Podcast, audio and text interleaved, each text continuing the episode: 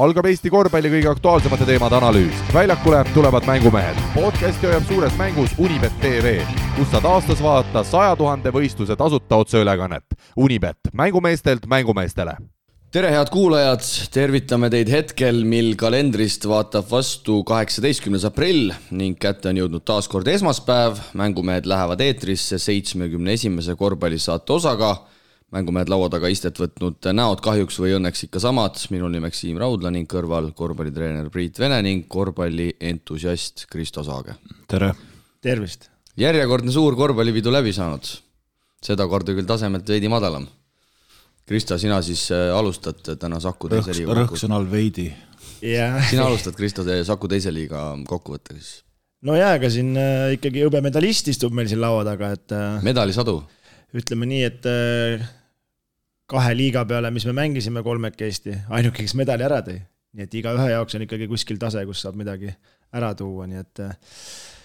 aga kokkuvõttes Pahvile paid kindlalt ära, aga ülejäänud vist ei olnudki nii tähtis, et finaalis ju mõlemad said esiliigasse ja see oli niisugune nagu, või kuidas sa kokku võtad? vastaste treener ei maganud üldse näiteks, sa ikka no, magasid või? elu tippkätted jõudsid kätte, vaata kus unetud ööd. jah, et mõnel. aga sa ikka said magada? mina magasin väga hästi. ka peale finaali?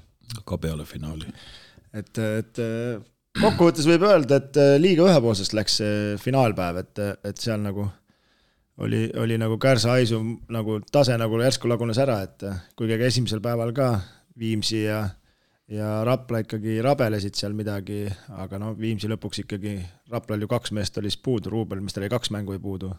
ja, ja Ruut siis väänas jalga ja, ja tema ei saanud enam mängida, et ja nii kui kaks meest ära võtad või sa kasvõi selle ühegi siis selles mängu kontekstis, siis ikkagi tase kukub märgatavalt. kuidas Priit see teise liiga tase sel aastal oli, et näed sa väga suurt kääri selle esiliigaga?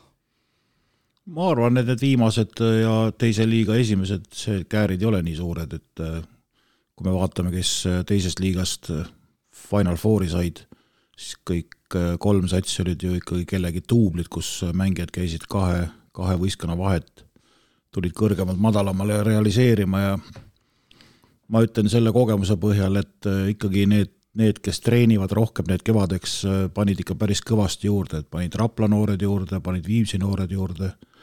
no Viimsi omad on muidugi märgatavalt, et ikkagi, kes meistesarjas käivad. Need arenesid ikkagi, ikkagi silmnähtavalt võrreldes selle, kes nad olid sügisel ja, ja, ja ka Keila omad äh, ikkagi mängivad kahte liigat, saavad ka sealt ikkagi kogemusi, nii et, nii et kõik need, kes nelja hulka said, olid sel hetkel paremad ja ma arvan, et see vahe ei olegi nii, nii suur jah, et seal esiliiga tagumise otsaga kannatab madistada küll.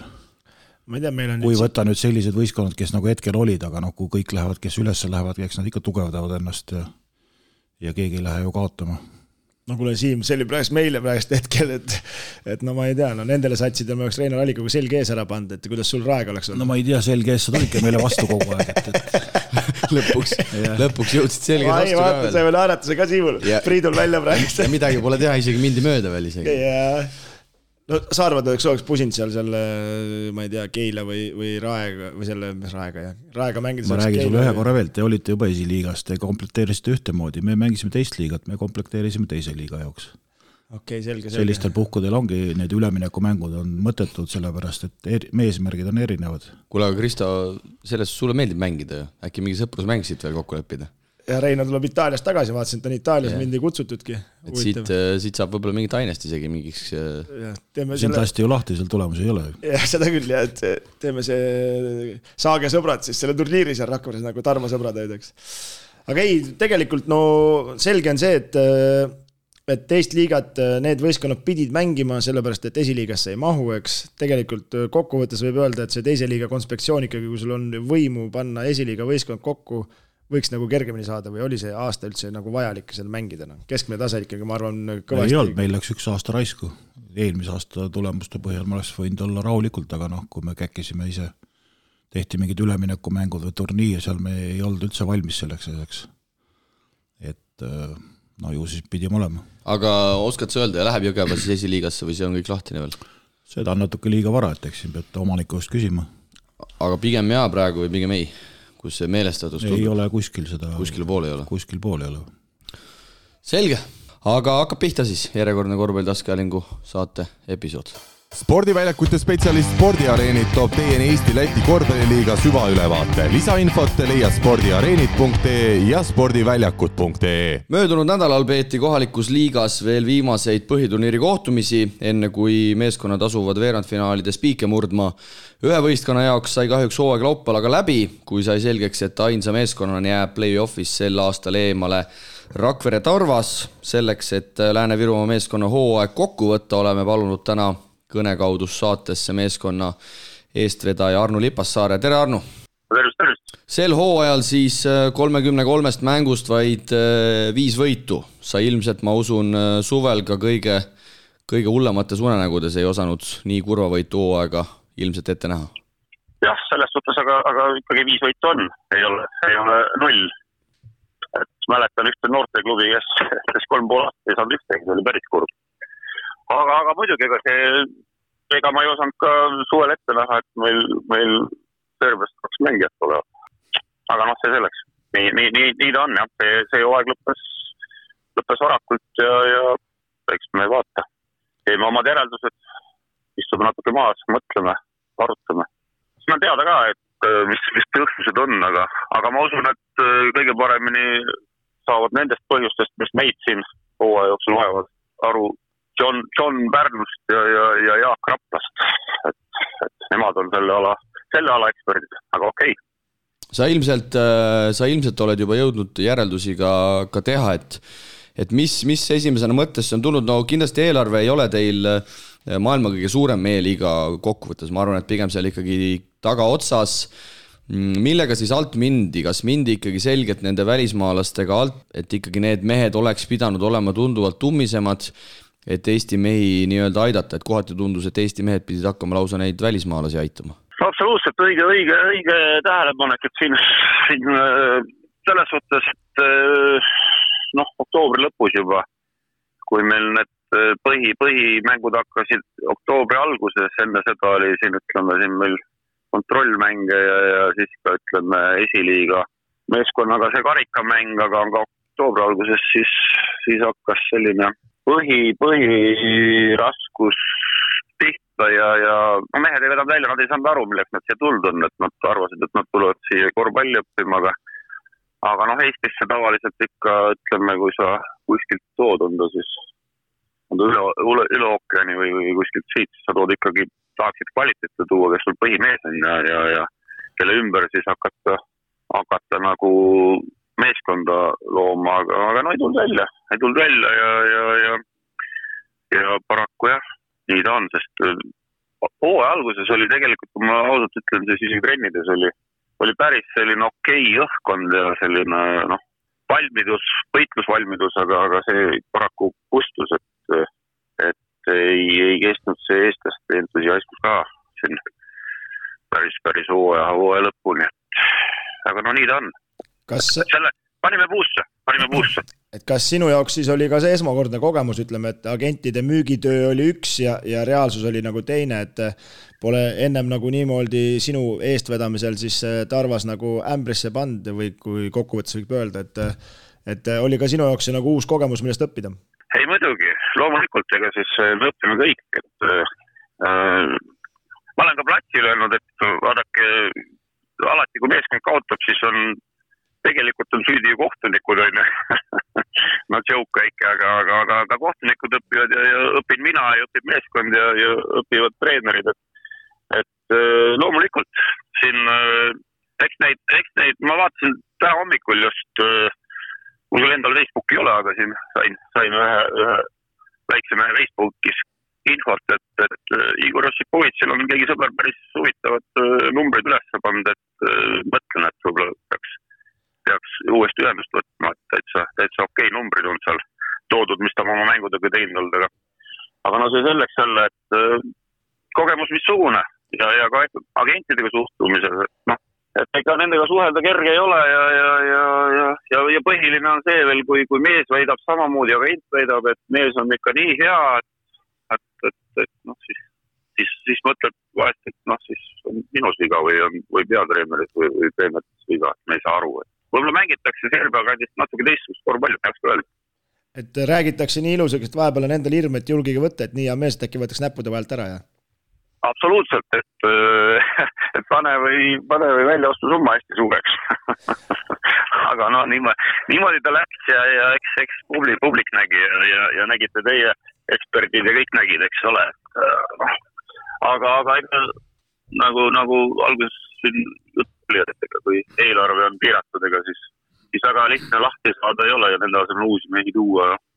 eks me ikka lootsime, et äkki, äkki, äkki läheb paremaks, aga, aga no ei läinud, ei läinud midagi teha ja see, see tõmbas ka ütleme teiste, et ka eestlaste ja, ja, ja teiste mängijate sellise moraali maha ja noh, ega siis tuhhi pealt võidetakse nii mõnigi mäng, aga me, me, ma ei teagi täpselt palju meil oli, mingi seitse-kaheksa mängu oli kindlasti, mis olid alla viie punkti kaotusi, et me ei suutnud ühtegi ühtegi ära võtta, välja arvatud Tallinna Kalev kinkis meile ühe, ühepunktilise võidu, aga, aga, aga ülejäänu ei suutnud ise lõppu ära otsustada. oskad sa veidi seda komplekteerimise formaati täpsustada, et äh, kas Müürsepp komplekteeris üksi suures plaanis, oli see oli see koostöö sinuga, oli see koostöö abitreener Raido, äh, Vaido Regoga, et kuidas see täpselt välja nägi, et minu jaoks natukene üllatuslik on see, et et te selle Balkani maffia hooaja lõpuni nii-öelda ära kindlustasite, et kas seal ei olnud mingeid variante, et äh, katseajad või kas Josipovitš oli katsel, ühesõnaga räägi ise kogu see, kogu see komplekteerimise teema võib-olla lahti, et kes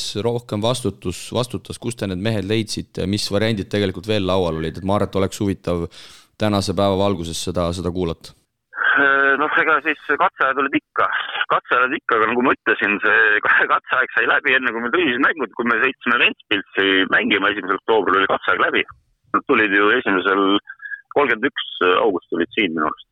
Ja, ja, ja see katseaeg sai läbi ja ega neid äh, selliseid mänge, noh, meil oli ju Tarvas kapp siin, kus äh, see aeg meil siis kolm legionäri oli, eks ole, kaks, kaks meest, no üks Serbast, üks Bosniast, aga noh Serbia kandist ja siis see, see, see kogemus mitu oma lätlane veel ja, ja seal nad panid esimeses mängus kõik üle kahekümne punkti, et noh, enam-vähem täitsa, täitsa äge tundus.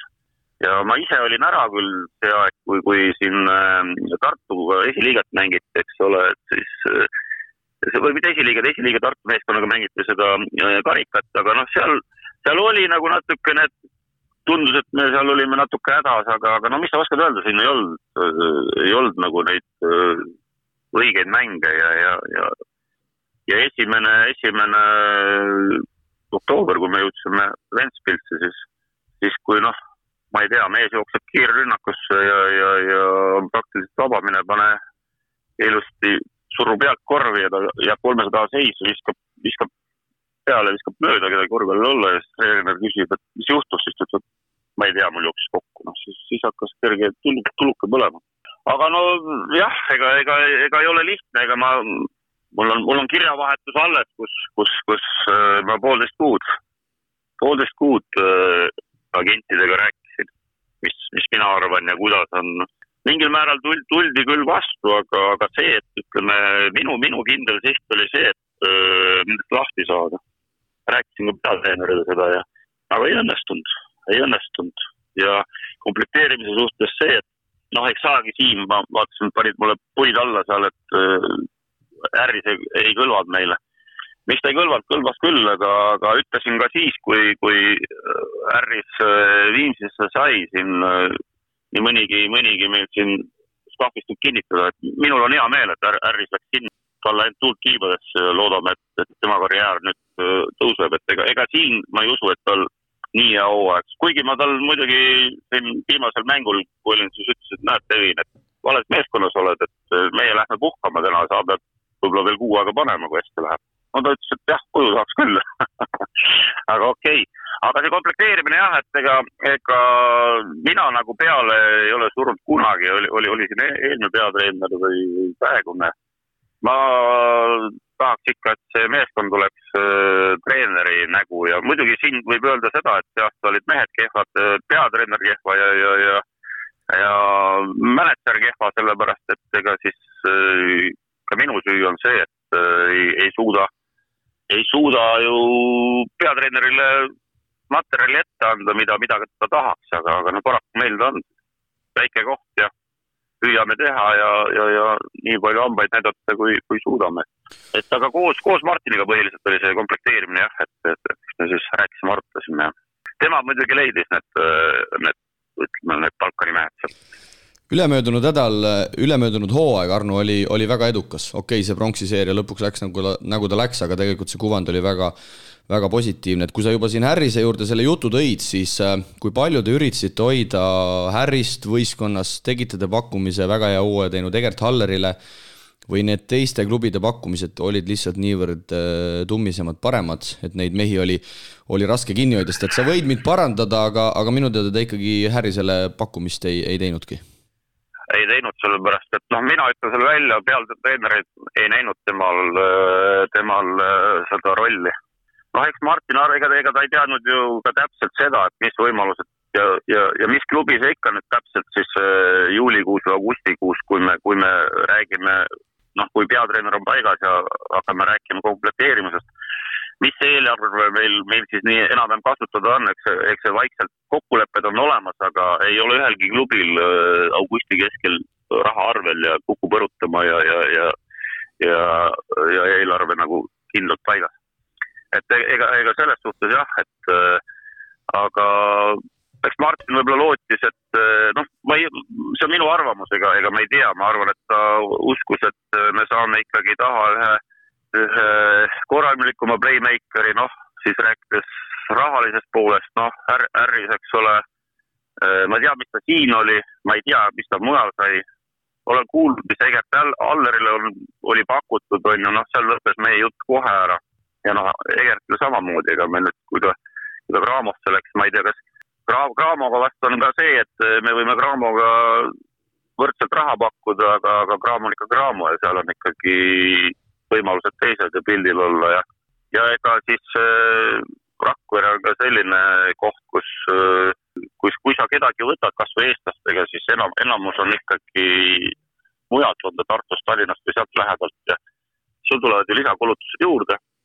ja miks peaks tulema, ma rääkisin ka Rain Veedemanniga muidugi Äh, enne, enne kui ta selline, et mis ta teeb, ta ei teadnud veel üldse, et kas ta saab välismaale või mitte, aga, aga noh, võtame, võtame lihtsa näide, kui Rain Veidemann saab äh, Viimsis X summa ja, ja Rakveres, äh, et ta tuleks Rakveresse, kuigi ta on kohalik mees ja noh, ta ei ole veel nii vana, eks ole, et, et siin, siin töö kõrvalt ütleme hobi korras seda teha ja aidata, siis, siis ta Rakveresse tuleb ju X pluss summa, pluss veel, pluss veel muud, muud kulud, elamised, asjad, et noh selles suhtes on muidugi Rakveres suht raske, raske võistelda nüüd mingite, ütleme selliste kvaliteetsemate meestega ja aga, aga no mis, mis siin kurta, ega me teeme, teeme nii, nagu teeme ja, ja, ja selles suhtes soovitus ka, ka kõigile ekspertidele ja arvamusliidritele, et, et kui, kui me räägime nagu klubi juhtimise sellest, sellest, et siis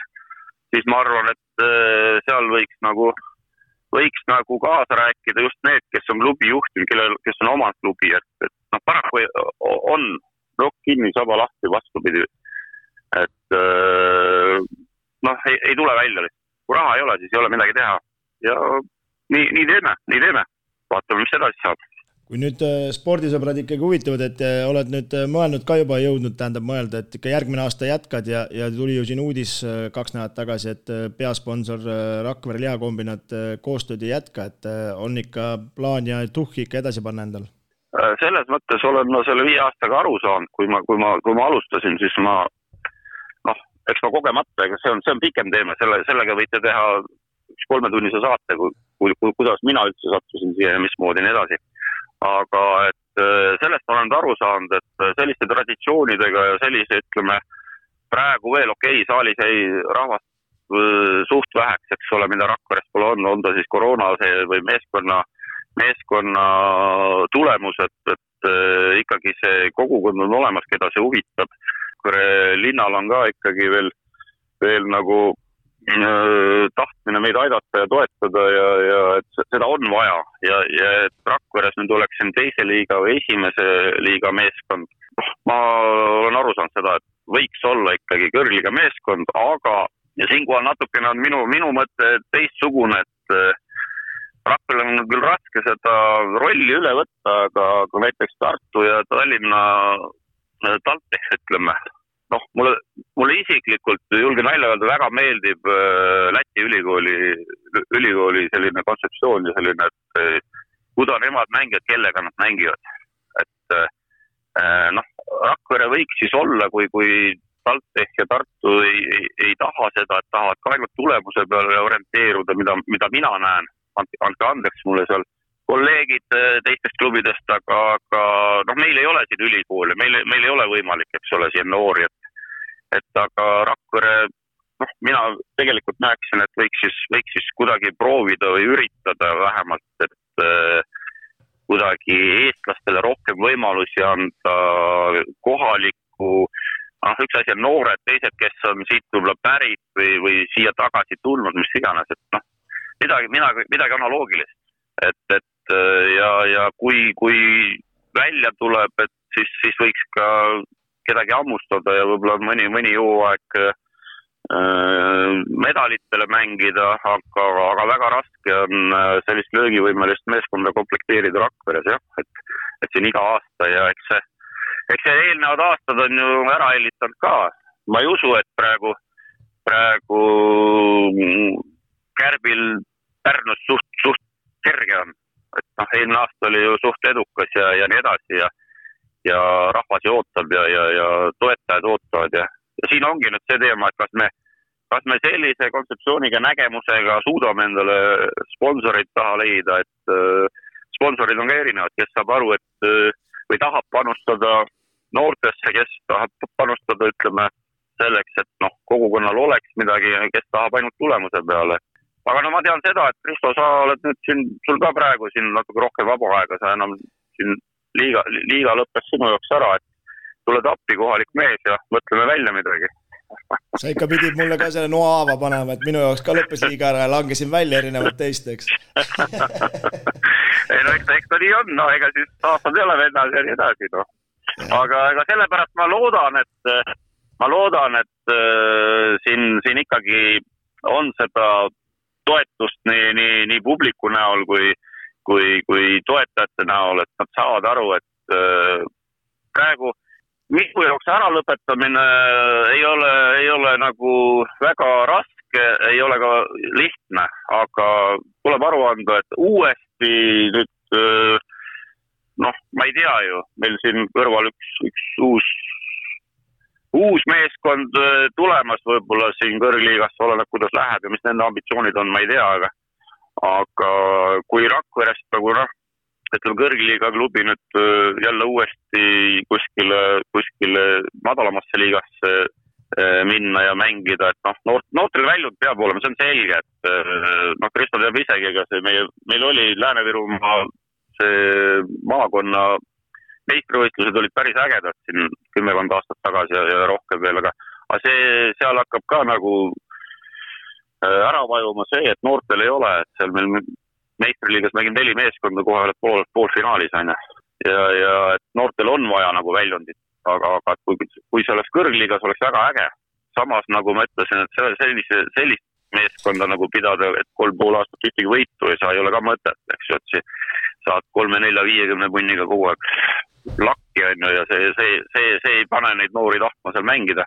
aga, aga kõrgliiga klubi võiks olla ja, ja uuesti siin, et korraks alla langeda ja siis üles, et siis no ma ei tea, kes seda teeb, ütlen ausalt, minu, minul endal seda jaksu ei oleks, et ka madalamas liigas veaksin, veaksin äh, korvpalli siin ees. võin asja juures olla, aga, aga olen ka ise, ise praegu pakkunud, et kui kedagi on, no jälle Kristole seal Kristo, tule ja, ja, ja, ja, ja mölla tead. panen nüüd. vaatame koos, saad, saad, vaata, seal oli, ma üks, üks aasta, eelmine aasta või millal see oli? jah, Janar, kui Tartusse hakkas, see oli vist eelmine aasta. Janar ütles mulle, et kurat, mängijaga, vabandust, et mängijana oli ikka palju lihtsam ajasid jalad harki ja nõudsid palga peal palka, eks ole, uued tossud ja nii edasi, aga nüüd, kui sa oled nagu organisatsiooni juures siin ja näed no siis on ikka palju raskem sul ei ole hetkel, sul, sul hetkel Rakvere Tarvas pole töökohta spordidirektor, et ega ma tahan ikka direktor. on, on, on ikka, on ikka. võta raha kaasa ja tule, ega siis nii, nii on korras, siis on korras. ja siis hakkavad asjad liikuma, vaata, ega eks kindlasti nii mõnegi sponsori jaoks on vahe, kas lähen mina äh, ukse taha, koputan seal või, või, või saan kokku tänaval Rain Kossust või oled sina et, et kindlasti kõnetab see võib-olla rohkem. Ma panen, Arno, kaks küsimust nüüd kokku no,. Kadrina Karud esiliigas sa juba mainisid ka, esiliiga eesotsas väga palju Rakvere endiseid kasvandikke, ma ütleks. küsimus number üks, miks nad tänasel päeval Rakvere Tarva ridades ei ole ja küsimus number kaks juba mitu-mitu aastat Rakverel ei ole nii-öelda duubelmeeskonda, mis on olemas näiteks võib öelda siis Viimsil, Raplal, TalTechil, Tartul, ma pean silmas siis Saku esi- või teist liigat, et et räägi kõigepealt, miks osad Rakvere mehed on Rakverest ära läinud, kas see elu on teinud oma korrektuurid ja ja miks ei ole seda duubelmeeskonda, kus mängijad võib-olla, kes esinduses niivõrd palju mängida ei saaks, saaksid oma selle, selle mahu kätte?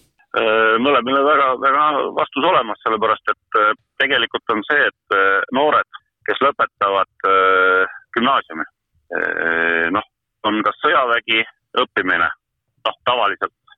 ja nii kõvasid, kõvasid mehi, nagu ütleme, Rain on olnud siin või, või noh, omal ajal Kristo, eks ole, et no korvpalliga, ma olen ka sellest nüüd aru saanud, et olen küsinud, et ega, ega seal noortel nagu seda, tänapäeva noortel nagu seda nägemust, et et kui sa küsid, et mis sa nüüd teed, sa oled viimases klassis, lõpetad, mis sa teed no ma ei tea, et no võib-olla lähen sõjaväkke, võib-olla lähen õppima või, või, või ma, ma veel ei tea, on ju, hakkan võib-olla IT-ga panema, aga noh, minu küsimuse mõte on alati olnud see, et mis see korvpalli mõttes, et noh, ma see ülejäänud see elu ja nii edasi, siis ega, ega seda vastust ei tule, et oh, ma tahaks kindlasti korvpalliga jätkata või korvpalli juures olla, seda, seda vastust nagu ei tule.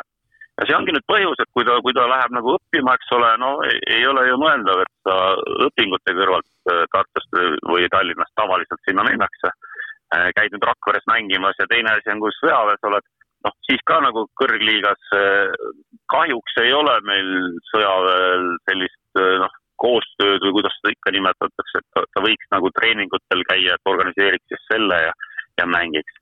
ja nii nad ongi ja, ja selle, selles suhtes, et see madalama liiga, ütleme duubelmeeskond, ega siis see oli kolm aastat tagasi, kui me saime, jõudsime kõrgliigasse ja olime selge see, et kõrgliigas Äh, koht on olemas, luba olemas, roheline tuli, siis ma meie korra, ütleme, liigade juhilt Hendri käest äh, küsisin, et kuidas duubelmeeskond on.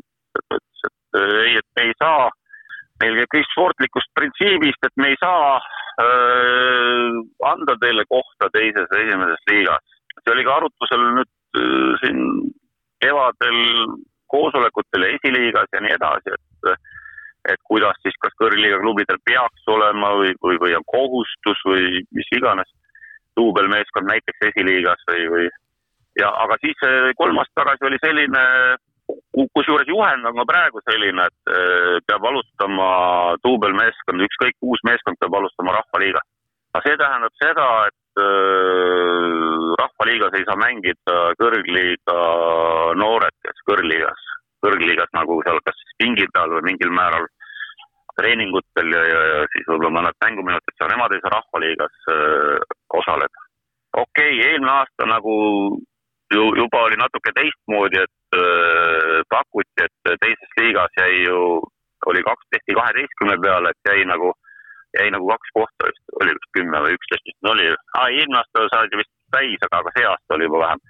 et äh, kas tahate, noh aga noh, siis, siis, siis tekkis see koroona olukord ja nii edasi, et ega see ei ole ka niimoodi, et me võime ju, ega see Rakvereski tegemine on põlve otsas tegemine, aga, aga noh, päris nüüd äh, ilma rahata ei tee ka seda, mingi, mingi kulu on ka see, eks ole.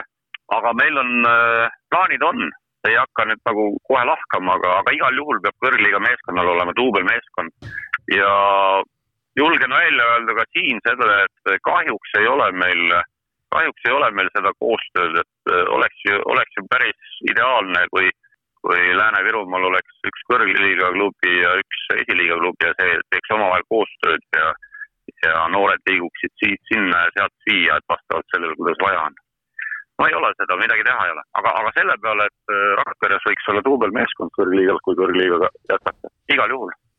ainuõige otsus Äh, Arno, sinu hinnang äh, peatreener Martin Müürsepa tehtud tööle sel hooajal ja, ja kui Tarvas peaks järgmisel aastal äh, kõrgemas seltskonnas jätkama, mida me muidugi kõik loodame, siis kui suured on tõenäosusnumbrid, et, et Müürsepp selle võistkonnaga edasi toimetab?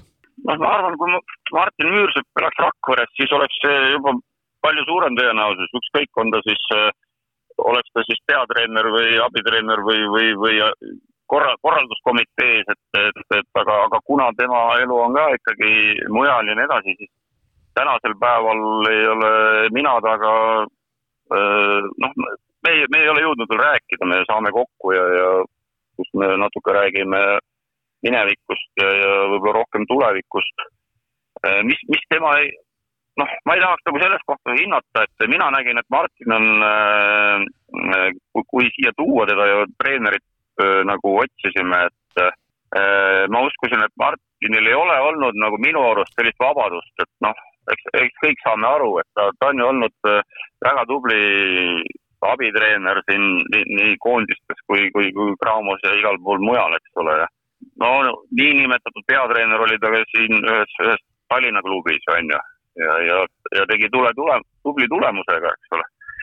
mis, mis ütleme, intriigi korras ma arvan, et äh, see aasta võib täpselt sama, täpselt sama vastasseis tekkida, et, et mine tea, mis siin toob, et need mängud on muidugi põnevad aga, aga Martinil, noh, mina just mõtlesingi, et äh, tal anda vabad käed, et äh, mitte sekkuda, et äh, tema otsused, tema teeb ja, ja nii edasi.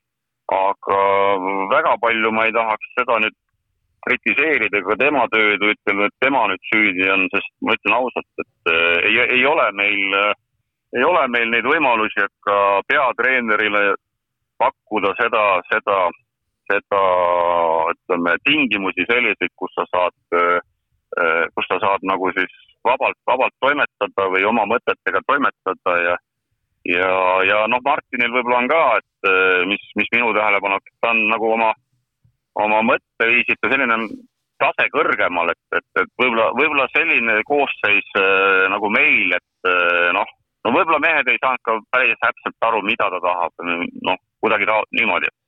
Et ega ka Umbraskoga oli see, et äh,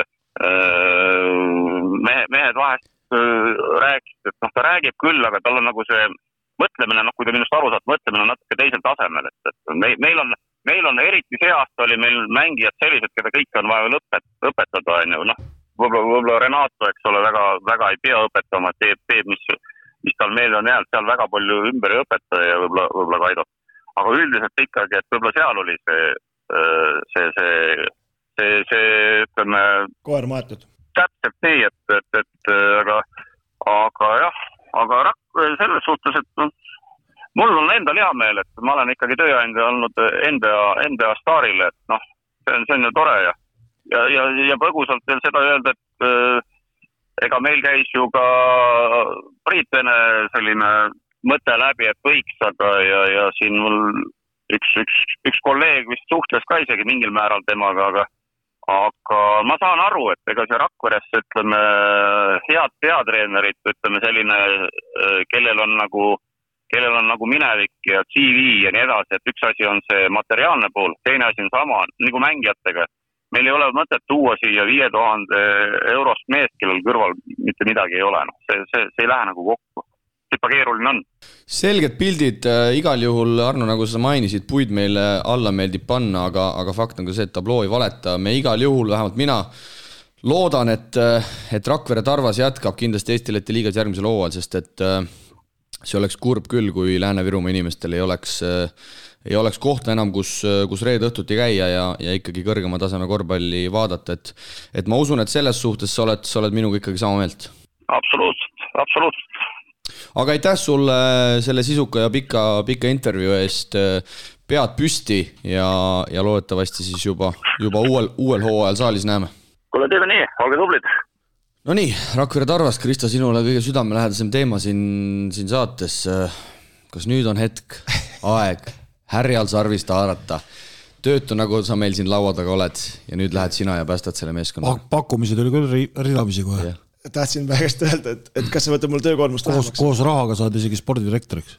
vot see on ka, see oleks üks unistuste töö, et äh, jah, aga ei, ma ei tea, noh, vaata nagu, nagu ka klubijuhi, eks mul on endal ka ju ikka ideid ja, ja mõtteid siit ja sealt äh, uksest ikka vahest ju. Sõidad spordihoonest mööda, ikka süda tilgub verd, et kuradi nelikümmend inimest on saalis ja nendest pooled on äh, tuttavad ka kõik ja, ja, ja kuidagi ei tule ja ikka mõtled, et kuidagi ikka parem saaks, nii sitast ikka ei saa ja aga, aga no kust otsast peale hakata, see on ikka nii pikk protsess, et, et samas ma juba kolmkümmend seitse ka, et poisiga meeldib hommikuti seal spordijoones käia küll, on ju, et jah, jah, nagu Arno ka siin räägib, ma ei kujuta ette, tal on muidugi ilus konspektsioon siin, et lähme noortega, aga no noorte tulevik hetkel Rakveres on ikka täitsa null, et seda peab hakkama altpoolt üldse korrastama ja ja noh, kui ta siin peatreenerist rääkis, siis mul korra käis siin mõte läbi, et pikalt rääkis, et no Stelmach saab kinga, et kui ta tahtis viietonnist venda võtta, et saab Stelmachi võtta äkki või? aga tõsisemalt rääkides, äh, motiveeriks see sind, oleks see sinu teema, nagu ma siin ütlesin, et töötu meil siin laua ääres istub, et et äh, korvpallimees sa ju tegelikult oled, noh, rääkida, rääkida sulle meeldib, ma ei tea, palju sulle tööd teha meeldib, aga mm, kodukohas klubi toimetab ka, et noh, tegelikult ju nagu Arno siin vihjas ka, noh, et meil keegi... siin ju neid endiseid mängijaid kasutatakse ilusti praegu ära igal pool, direktorid, tähtsad ametinimetused, et miks mitte et kui keegi tuleb ja paneb äh, pakkumise lauale, et äh, leib ja vorst on ka veel, isegi või ka vahel, siis äh, võtan vastu kindlasti. Priit Rakvere, Tarvo Hooaeg, sa olid siin kuulaja rollis rohkem, et kuidas sina selle viie võidu kolmekümne kolme, kahekümne kaheksa, kaheksa kaotusega hooaja kokku võtaksid? no ega nii, nagu Arno ütles, et nii nagu komplekteeriti, nii ka mängiti ja, ja et kui, kui juba metsa läks juba sügisel, no siis äh, muutusi ei tehtud ja kevadeks äh, oligi metsas, et äh, ega tabel ei, tabel ei valeta. no ma võtaks selle kokku niimoodi, et kui ma esimest korda Arno Lipassaarega pärast esiliigat läksin läbirääkimistele tema juurde nurksesse, siis, siis küsin, et mis mehed sul on üldse, onju. siis ta ütles Lindmets, Aller, Niits, siis ma ütlesin, jaa, aga mängumehed, kus need on nagu?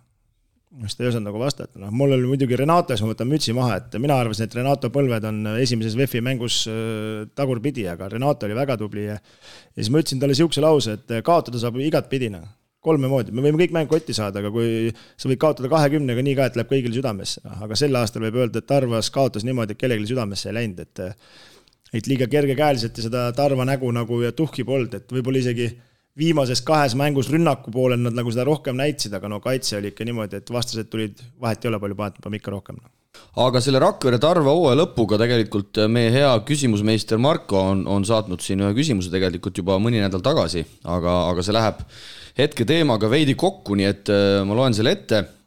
Tervitus, millele ma mõtlema jäin, meil on teatud hulk pallureid, kes on suvisel perioodil kaasatud koondisesse ja nad on pidevas tegevuses korvpallikodus, aga millega tegelevad ülejäänud kutid, need, kes sinna listi ei mahu, treenivad üksi, millistel alustel, kui tihti, kas see soodustab arengut, julgen kahelda. võib-olla ma eksin, aga meil pole nii-öelda vahepealsele kontingendile mingit suvist väljundit või ma eksin see, kui ma käin üksi jooksmas üle päeva ja käin viskamas, on puhas vormi hoidmine, aga ei soodusta kuidagi arengut. ehk et teatud kuttidele puudub arengut soodustav väljund. ehk on mängumeestel siin väike suvine tööots, kõike paremat.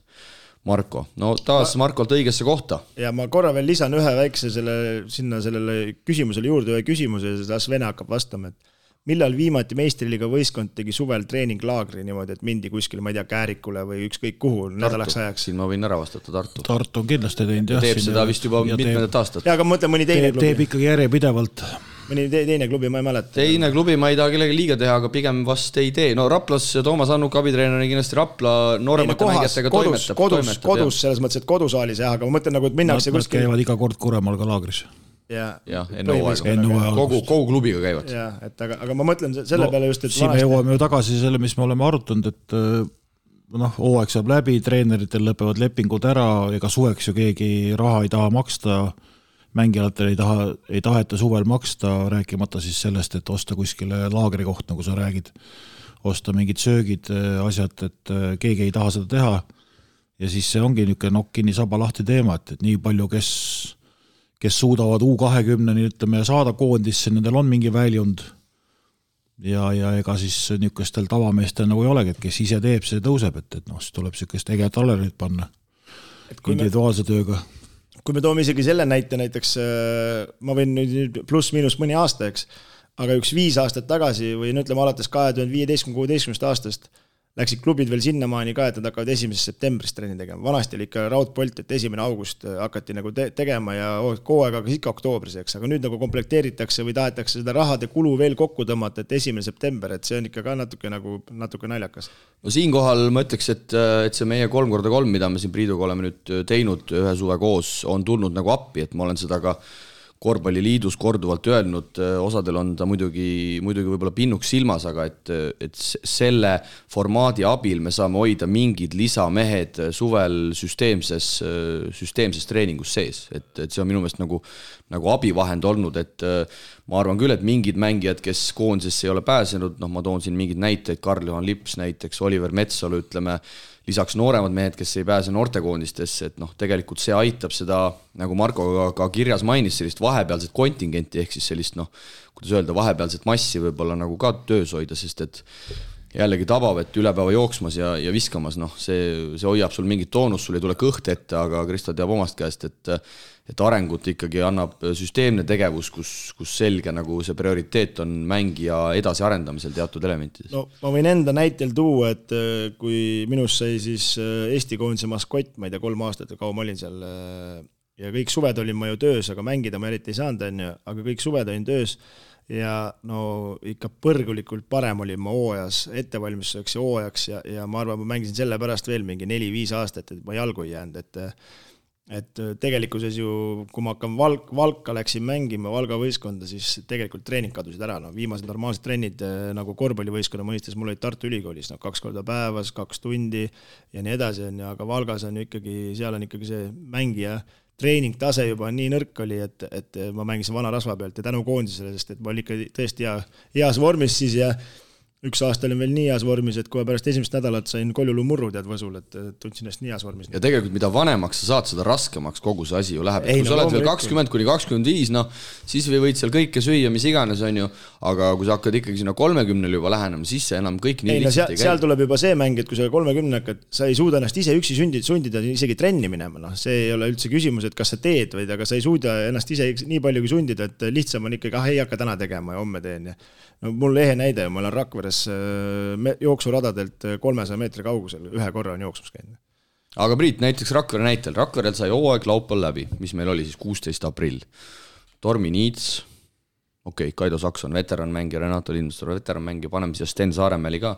mis variandid neil tänasel päeval üldse on äh, on nii-öelda ennast ar-, noh kindlasti need variandid on olemas, aga kui lihtne see on, et ma nüüd, ma olen üksi, mul ei ole võib-olla väga häid tutvusi ka, mingit Priit Venet ei ole mul sõpra, kes hakkaks mind nüüd treenima, et et tegelikult äh, see väljund ju puudub, aga siin ei ole vist ka nagu midagi teha, et, et et a la, ma ei tea, ainult, ainuke, kes saab aidata, on klubi, kui sul on mingi pikem leping. no ainuke klubi saab aidata jah, et tänapäeval Rakveres peaks olema nii, et äh, Vaido Regole siis makstakse mingi raha ja, ja võtab selle pundi kokku ja hakkab tegema, tal on oma vanem A-klassi poisse, kes tahavad sealt kõrvalt tulla, kõik, äh, kes äh, on läinud sõjaväkke õppima, need ei ole ju terve suvi otsa kuskil kinni, et need võiks käia, võib-olla mõni mees tuleb korvpalli tagasi, et, et ega ega ilma, ilma juhendamata on jah, seda raske teha ja ja, ja sa võid teha valesid asju, esiteks, teiseks on see, et äh, kui sa oled harjunud juba võistkonnana käima, siis nagu Kristo ütleb, üksinda käimine on jube raske sellisel puhul, et kui sa oled ikkagi võistkonna alaesindaja, iga aastaga läheb raskemaks.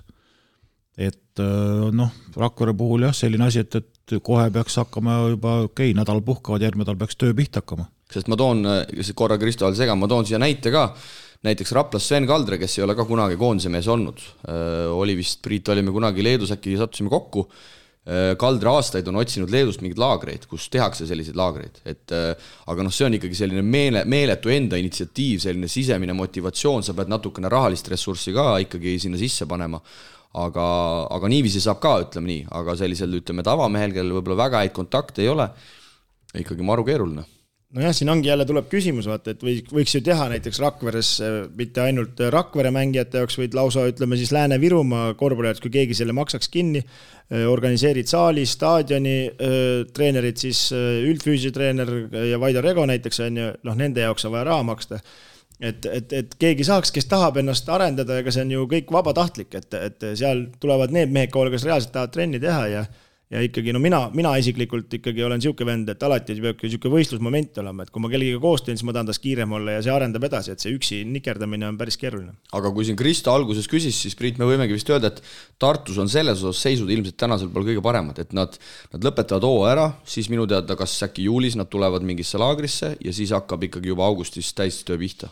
no selle me tegime jah, viisime seal sisse, kui ma läksin, et et me tegime kuni jaanipäevani veel ikkagi trenni korralikult. aa, lausa niimoodi? jah noh, aga see et niimoodi. mingi füskatsükkel, natuke paar nädalat vähem korvpalli, rohkem jõusaalis, siis selliseid üldiasju ja siis, siis tuli see puhkemoment ja kui nad tulid uuesti juuli lõpu poole kokku, siis, siis sealt oli juba jälle hea edasi minna. aga ma küsin nii, et kui keeruline sul seda klubis oli läbi suruda, et see kõik on ju teoorias rahaline ressurss, et oldi nii-öelda vastutulelikud no,. seal oli, leiti ikkagi need variandid ja ei olnud väga keeruline, et, et kõik said aru, et ilma, ilma trennita nagu ei tule ja ja suvine aeg on selline, kus sa saad nagu võtta nooremaid mehi sinna kõrvale vaikselt äh, juba vaatama, õppima. ja, ja ega nii, nii need, ütleme, need tänase päeva mängumehed sinna tegelikult ju tuld olnud, et ega ega siis äh, kõik, kõik ei olnud ju valmismeistrid ja pole siiamaani veel valmismeistriks saanud. aga, aga järjepidevalt tuleb neid nagu peale ja ma arvan, et ka sellel suvel nad leiavad jälle kellegi nooremaid, keda sinna kõrvale võtta ja õppima aga tei-, teist teed ma ei näe, sellepärast et, et noh, meil ei no kui me tahame seda klubi, klubidel ei ole niisugust eelarvet ja raha, et osta kokku siin ütleme, et mängijaid, et noh, võib-olla, võib-olla Tallinna Kalev Cramo on siiamaani seda suutnud teha, eks ju, aga mis edasi saab, nende puhul samasugune küsimus. et nende juttude taustal, okei okay,, siin äh, välismaalased sõidavad koju, see on kulu, eks, aga ma arvan, et seal need äh, Rakvere nooremad mehed, miks mitte ka veel Sten Saaremäel, Kaasik, äh, Kaldmäe, Lipassaare poisid et noh, tegelikult teoorias võiks ikkagi olla niimoodi, et no nad vähemalt äh, minimaalselt aprilli no, lõpuni, maksimaalselt mai lõpuni, et keegi no, neid ikkagi jääb seal treenima. peaks jääma treenima, et ei ole nii, et kui ikkagi see klubi läheb edasi, siis täna on see la vundamendi ladumise koht. ja seda enam, et kui Arno tahab siin noortega minna, siis need Vaido Rego U kaheksateist poisid on vaja sinna punti võtta, seal ma tean, kolm meest lõpetab ära kooli, aga ülejäänud kümme venda jäävad kõik üheteistkümne, kaheteistkümnes klassi, noh et seal, sealt ju on no, vaja hakata seal, neid üles töötama, et nad mingi, et nad mingi tasegi välja mängiks, no selge. ei no võtame ikkagi TalTech ka näiteks, no me, me tegime eelmine aasta juba maikuus ju kolm-kolm, eks ju, samas saalis.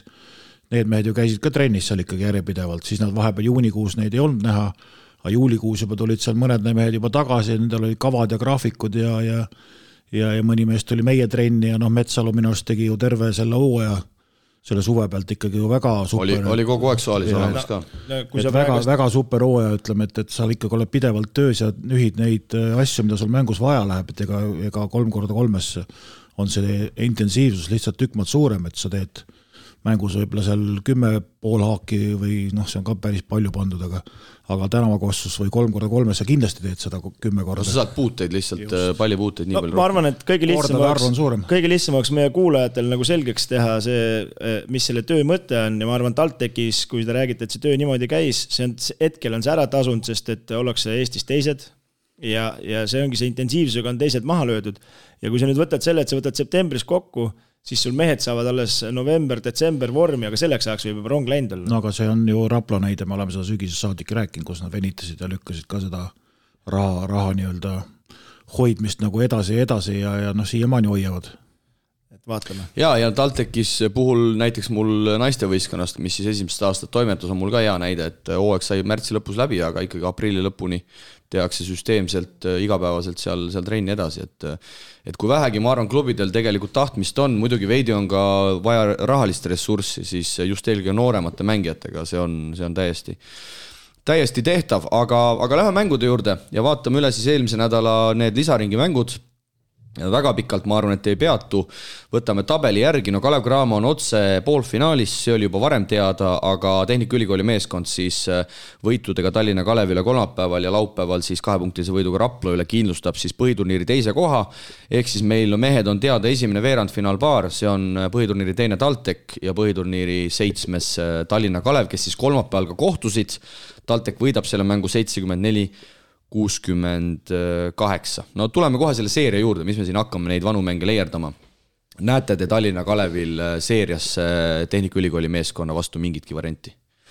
no mingi variant on, aga, aga kaalukohus peaks ikkagi olema TalTechi poole, kui, kui nad ise ei suuda ütleme siis nii, et ogret panna, et, äh, et läbi põleda, aga, aga noh, kogenud mängijaid on TalTechil ju olemas ja ma arvan, et seda ei juhtu. Ja, ja nooremat energia suudetakse ikka ära kasutada ja kui nad oma süsteemi mängivad sellist, mida nad mängisid nagu hooajal, seda intensiivsust suudavad nüüd uuesti hoida ja nii-öelda ka võib-olla suurendada siin tähtsates mängudes, siis selles paaris ei tohiks nagu küsimust olla. nojah, siin äh, ma näen ainult ühte võimalust Tallinna Kalevil ja see on niisugune kakskümmend protsenti, võib-olla isegi viisteist ja ja see võimalus on see, kui nad esimese mängu võidavad, et äh, kui me vaatame siin hetkel Tallinna Kalevi võistkonda ja vaatame TalTechi võistkonda, siis äh, ma arvan, et sel aastal on samamoodi nagu iga aasta, need mängud on praktiliselt üle päeva. siis lihtsalt küpsetatakse see TalTech ära, et äh, Kalev. Kalev jah, ta TalTech küpsetab selle Kalevi lihtsalt ära, et kui siin juba peaks minema, ma ei tea, nelja mängu peale see seeria, siis on juba, ma arvan, et seal on jupid taga ja kolmapäeval siis, kui TalTech võidab selle mängu, Childress on puudu, kes siis laupäeval tuleb, paneb Raplale kolmkümmend viis silma. Ja ise sai seda Tehnikaülikooli ja Kalevi mängu kommenteeritud. Ja vaadates tõesti, nagu te juba mainisite, intensiivsust, agressiivsust, millega need TalTechi tagumised seal kaitses vuravad, just eelkõige nooremad mehed, Ilves, Pehka, Kütis ja nii edasi, Metsalu seal nüüd ka juba tänasel päeval hakib neid tagumisi siis ma olen teiega täiesti nõus ja ma, ma tõesti ei, ei näe, kuidas Tallinna Kalev peaks nendega tempos püsima, sest et äh, kogu austuse juures, kui sul ikkagi rotatsioonimees on neljakümne seitsme aastane Valmo Krisa, kes on tegelikult väga tubli olnud ja ma olen teda siin ülekannetes ka kiitnud, siis noh, midagi pole teha selles, selles seerias vist ikkagi väga mänguruumi Kalevil no, kui Maarjo Paiste tagasi Just, ei tule, siis on, on, siis, küsimus. ja kui Maarjo Paiste tagasi ei peaks tulema, et siis on kohe, kohe palju raskem. ja McGee vist nüüd ka vigastusega väljas, Cramo vastu ta igatahes laupäeval ei mänginud TalTechi vastu samuti teisel poolel väljakule ei tulnud. Kendrick Thompson pidavat küll Ameerikast nüüd tagasi tulema, aga mis seisus ja, ja nii edasi, nii edasi, nii et ma arvan jah, et siin me vist oleme kõik ühel meelel, et see põhiturniiri teine koht TalTechi jaoks, Priit, tegelikult oli päris, päris hea, sest et ikkagi vaks vahet, kas sa mängid Tallinna Kalevi, Rapla või Tartuga. no ikka, esimene samm on äh, ikkagi tänu sellele, et äh, saadi kõrgem koht, on nendel lihtsam ja, ja noh, see ju hooaja sees need paarid joonistusid tegelikult välja, et küsimus oli ülevalpool, kes jääb.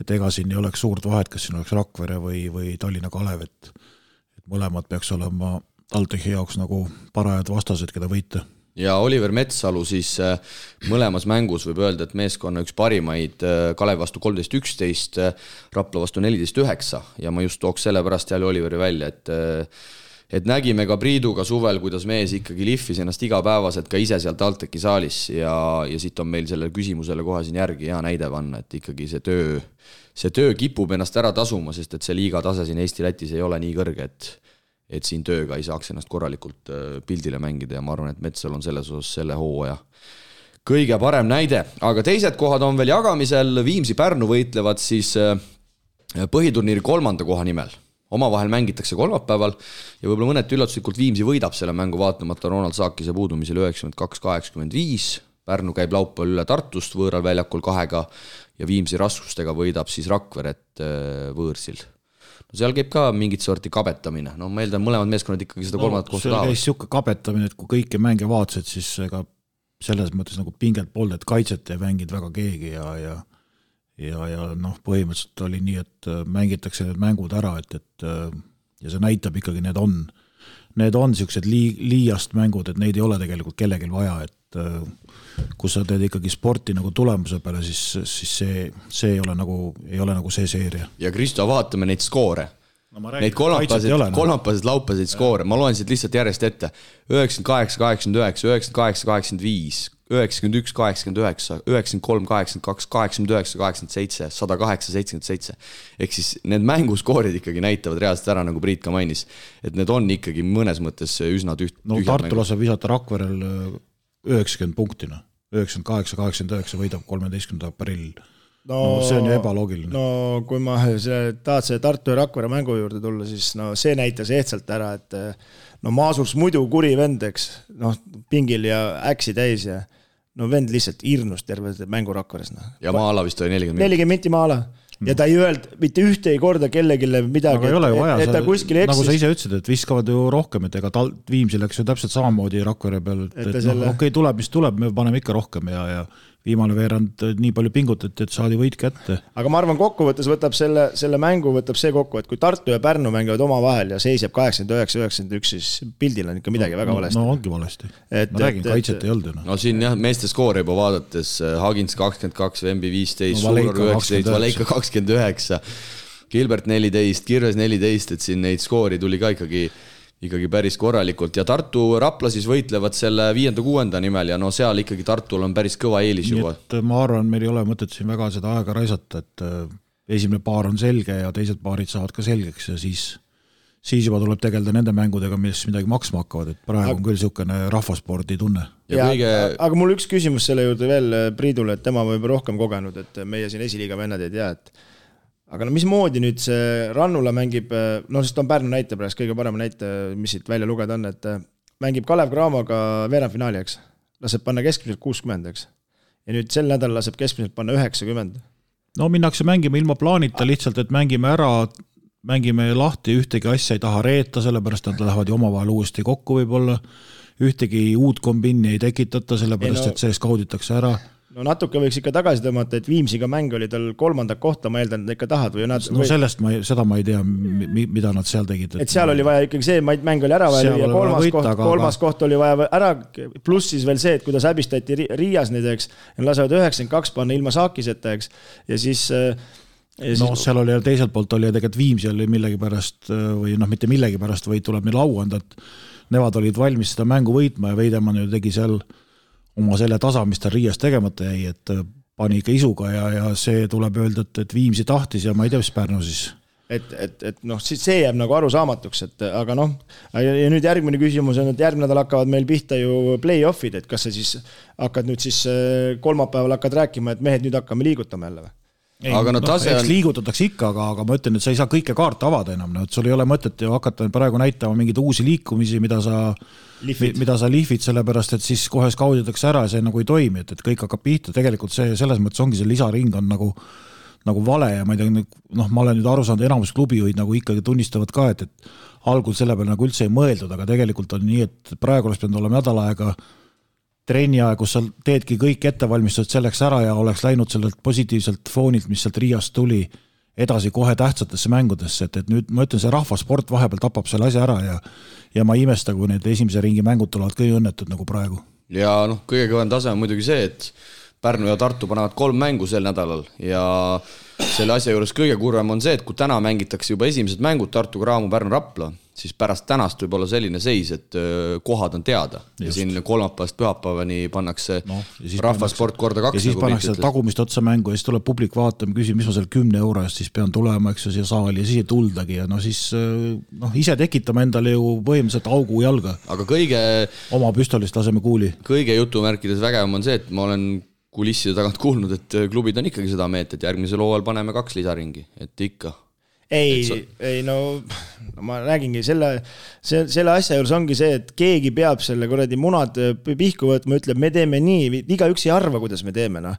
et siin mingi vend võiks otsustada, kõik arvavad, et Eesti korvpalli jaoks on see parem ja see parem ja keegi peab selle ära otsustama ja nende klubi juhtidel pole midagi ohkida, kui neile ei sobi, minge valige teine liiga endale, noh et ma olen nõus, et me mängime Eestis näiteks ühe lisaringi, palun aga me mängime selle hooaja sees ära, no kurat, me ei hakka mängima siis, kui teised, no Lätis on juba esimene, kaks mängu mängitud juba play-off'is, noh. jah, esimesed veerandfinaalmängud noh, selles juba, mõttes juba, juba ja, ja nemad mängisid sama liigat ju, noh, kui sa tahad mängida neid lisamänge, klubidel on vaja, palun säti sinna vahele ära. no ei ole ju maailma kõige raskem, kurat, neliteist mängu hooaja jooksul siis kuskil vahele toppida. nojah, see muidugi, see kaks tabelit ja kogu see on ikkagi ka päris päris humoorikas, aga, aga las ta olla, läheb siis nii, nagu, nagu läheb, meie saame siin ainult äh, trummi taguda ja ja, ja vaadata. aitäh, et meile tööd annate. vaadata, vaadata, mis, mis toimub, aga jah, siis esmaspäevast pühapäevani mängitakse veel viimased põhiturniiri mängud ära. ja veerandfinaalseeriad algavad siis ülejärgmisel teisipäeval, kui just nimelt see TalTech ja Kalevi seeria algab siis Tehnikaülikooli spordihoones. Viimsi ja Pärnu, kes ka kindlasti saavad veerandfinaalideks koduväljaku eelise, vastased ei ole veel teada, peaksid mõlemad alustama kolmapäeval ehk siis päev hiljem, kahekümne seitsmendal aprillil kui mängud kattuvad, siis üks mäng Inspiras, teine Delfis, kui ei kattu, siis kõik mängud peaks olema nähtavad äh, ka Inspira, Inspira kanalil. aga me lõpetame siis äh, oma tänase saate esimese rubriigi esiliigaga. Ja nimelt reedel-laupäeval saab toimuma siis Tartu Ülikooli spordihoones esiliiga Final Four turniir, kus Saku teises liigas ja naiste esiliigas jagati eelmisel nädalal medalid välja, siis nüüd on Saku esiliiga kord. Ja olgu siis poolfinaalid ära öeldud, reedel kell kuus Tammsalu Los Toros TalTech versus Keila korvpallikool ehk siis Rait Cabin versus Peep Pahv. Ja pool üheksa algusajaga Tartu Kalev Estiko, Raido Rebane eesotsas versus Kadrina Karud, ei keegi muu kui, kui Andres Sõber. no mida prognoosime, ma annan Priit sulle kõigepealt sõna, keda, keda siit paaridest võiks, võiks edasi finaali oodata arvestame sellega, et äh, TalTechil peaks olema kõik äh, kõrgliiga mehed rivis, kes, kes no kasutavad. Kristo on meil ikka kõige suurem ei, ma ikka, ja ma tahtsin ikkagi no Kristalt tuleb vahepeal sõna ära võtta. ja ma tahtsin ma tahtsin näha, mida Priit ütleb, et ka, kas ütleb, et kahjuks Pahv saab siin ka neljanda koha või ütleb, et Pahv ikkagi sinu liigas ikkagi oli üleolev ja, ja siin liigas on no Tammsalu, Tammsalu Keila. no Keila oli siis duubelmeeskonnaga Saku teise liiga Final Fouril ka. sõltub sellest, äh, mida need TalTechi mehed seal tahavad ja teevad, et, et noh nii palju, kui ma olen hooaja jooksul vaadanud, siis äh, millegipärast nende võistkonna tulemused on sellised, et kui on, kui on nagu kõik meistrite mehed kohal, siis äh, mängupilt või tulemused on minu arust olnud kehvemad kui siis, kui ei ole kõiki mehi kohal. et äh, kas nad siis ei viitsi pingutada või kas nad nüüd sellel reedel viitsivad pingutada, noh. või käbini ei oska. või eks nad ikka viitsivad pingutada, kuidas see pilt omavahel nagu kokku panna, et, et no Keilal on omad võimalused, et et arvad, et kui seal äh, TalTechil on kasutada need Bernerid, Reinartid, äh, Heinlad, Lepad, äh, Kütised, et arvad, et Keilal ikkagi mingid variandid on? no aga Keilal on ju ka ikkagi mingi Serbia tsenter ja, ja viskajaid on ja, ja mängivad täitsa süsteemset mängu, et hoiavad oma joonist üleval korralikult ja ja kui nüüd tulevad need meistrite mehed sealt TalTechist ja arvavad, et on maailma tipud ja hakkavad seal igaüks omaette toimetama, siis äh, miks mitte. ja, ja tuletame meelde, et äh, TalTech ju no ma ei tea, kas seal päris täissats oli, aga sai ju põhiturniiril Keilas, äh, Keilas tappa. no just, sinna ma tahtsingi jõuda, et, et kõik, kõik on ju läbi käidud juba etapp. no jaa, aga seal oli naiste treener ka, Ringmets oli eesotsas, see ju noh, selles mõttes, et saame aru, ega kõikidel pikkadel see treeneri kogemus pole antud, aga no ma ütlen esimese ära siis, Tammsalu pluss kakskümmend pluss kakskümmend. aga Estiko Kadrina, mida arvame? Estiko särgis siis võib-olla tulisemad kuulajad esiliigaga nii hästi kursis ei ole, Janar Talts, Marek Toronin, Silver Lepik, Timo Eifus ehk siis kõik endised rokimehed on Estikosse kokku kogutud ja vastu tuleb siis Kadrina, kaks ameeriklast pluss, pluss siis muruniidukid. no, no mina, mina panen Estikule et, et, et seal, seal... Est,. Estiku mehed on ütelnud, et nad tahavad seal liigat ära võita, et kui nad tahavad liigat ära võita, siis tuleb nende peale panna ütleme nii, et minu arust seal paaris nagu võib, on nagu, on nagu rohkem nagu niimoodi varianti, ütleme, kui me võtame siis, et favoriidid on mõlemas paaris Tammsalu, Kadrina, et siis ma näen, et, et Estikul on rohkem varianti Kadrina vastu kui Keilal Tammsalu vastu, et no üks mure on ja see on väga suur mure, on Estikul, et kes selle palli üle toob, neil nagu päriselt nagu tagamängijat ei ole nagu, et neil on küll toredad äh, poisid, kes armastavad korvpalli, aga, aga päris tagamängijaid ei ole ja ja kui Kadrina suudab niisuguse surve panna, mille all äh, Maaülikool ikkagi täitsa ära lagunes, aga no selge on ka see, et Estiko paneb need äh, pika musta kindlasti lukku, sellega ei ole küsimust, aga kuidas siis Kadrina mängima hakkab? no paneme siis ennustused ka, siis on alati natukene põnevam ja järgmine saade saab Kristo kallal võtta jälle. Kristo, sina alustad, kes lähevad edasi ja milline on siis äh, no, üks, neliku järjestus? kakskümmend on kirjas juba. Neid vahesid ma isegi ei taha, ma tahan no, teada lõppjärjestust. Tammsalu. esimene. finaalis, keda võidavad? ei, aa esimeseks tahad, kes tahab või no.? jaa, Tammsalu esimene, Estiku teine, Kadrina kolmas, Keila neljas. no ma panen siis äh, Estiku esimeseks, Tammsalu teiseks. Kadrina kolmas. Kadrina kolmas Keila neljas. no olgu, ma panen siis nii, et Tammsalu Kadrina finaalis, Andres Sõber saab tiitli. Tammsalu teine, Keila tahab pronksimängus pronksi rohkem, Keila kolmas ja Estika kahjuks koduväljakul. no tinglikult koduväljakul, nad mängivad muidu seal Turusaaris, aga aga Estika siis, see pronks neid enam ei huvita ja, ja on neljandad no, kui, kui niipidi, siis, siis oleks loogiline jah. aitäh, siis, siis, siis on Keilal kolmas koht. aitäh, et sa panid Kadrina, Kadrina võitjaks, et, panid võitjaks või? jah jah, et, et ma siis saan Lääne-Virule ka minna, et tegelikult ma olen kõik ennustused mööda pannud, et ma siis saan pärast öelda, et ma ju tahtsingi, et te võidate, eks. vaatame, aga no ega. see on tore, kui on eri, erinevad mõtted, kui me siin kõik ühtemoodi paneme siis. samas ma arvan, Priit, et meil läheb rohkem täkki, sest et noh, ikkagi jaa, aga ei, ma räägin, Ringmets, Ringmets oli ikkagi nädalavahetusel ju käisime seal, ta oli ikka nagu täitsa pinges, et ta tahab ka võita kõiki asju, aga ma ei kujuta ette, noh, tal on raske, tal on raske. Noh. ei no kindlasti ma arvan, et äh, kui TalTechil, Tammsalul on, on ikkagi kõik need noored kasutada, kes neil need mängud täis said, no siis ikkagi tempo mõttes äh, saab teistel enda vastu päris raske olema, aga nagu me teame, Final Four on, on Final Four ja, ja., ja saab olema seda kindlasti huvitav ja tegelikult no, ainult sellega ka jah ei võida, et, et finaalides on alati mingit ekstrat jah, täpselt, et seda me oleme ka enne näinud. igas... siin ongi huvitav, siin on hästi erinevaid võistkondi, on niisugune Tammsalu, ütleme niisugune pool meistriliiga, Estika on äh, vanad Ronki kampsunid, eks Kadrinal on jälle kaks äh, väga korralikku välis, välismängijat, siis on Keila, kes seal ka suudab äh, vett segada, et ma ütleks, et väga, väga huvitavad mängud tõotatud. jaa, et, et nende kõikide võistkonda vastu peale siis äh, ka Kadrina sain ka korra nagu mängida, et, et siis noh, Tartul, kui Kadrina karud hakkavad viskama kolmeseid sisse, siis, siis on ikka igal juhul raske, aga kui nad suudavad niimoodi mängida Estikaga, et Estiku tähendab suuda nii kaitse mängida, et suunab nad korvi alla, noh, seal on ikkagi betoonkaitse, noh, et aga no Keilaga, noh, Keila see, ma arvan, et sealt treeneri pealt käriseb nii palju lihtsalt. no aga kas need veerandfinaalpaarid, no kuidas need läksid teie arvates siis, esiliiga eksperdid, kas läksid loogiliselt või ebaloogiliselt?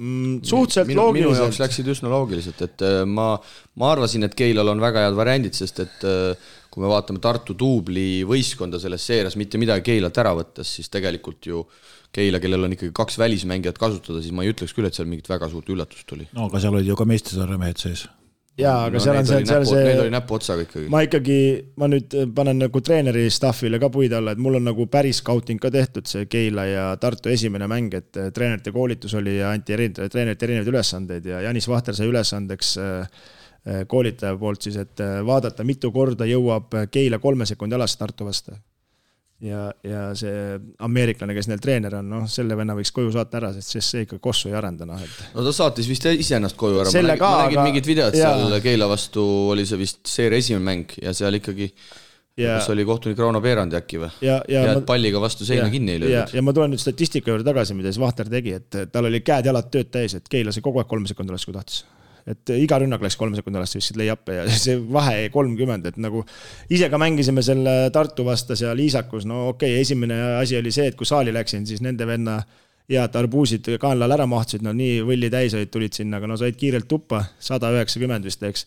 ja see suhtumine on ikka seal täitsa null, noh. no Tartul sinna esiliiga meeskonna treeneri pingile eksivad ikkagi aastast aastasse väga huvitavad tegelased ära, et et äh, küll seal oli kõik, kõik tulevad, ajavad oma asja. no kõik on parajalt nagu teevad huvitavaid lükkeid ka, et muidu see ameeriklane tundus väga rahulik mees, aga aga nagu ma ütlesin, tahtis Rauno Veerandi palliga vastu seina kinni lüüa. et Raunol ikkagi nii palju oli, et tehnilise vähemalt andis, kuigi sealt oleks pidanud kohe ära saatma. Play, play-off'is oli Kersi see aur välja äkki no, just, see, ma ei tea, kas see karma kandub üle seal sellele järgmisele treenerile või, või mis seal nagu päris aga, aga samas oli nagu huvitav, näitas kohe ära, järgmine mäng oli peatreener see, noh, aita öelda nüüd. Esko.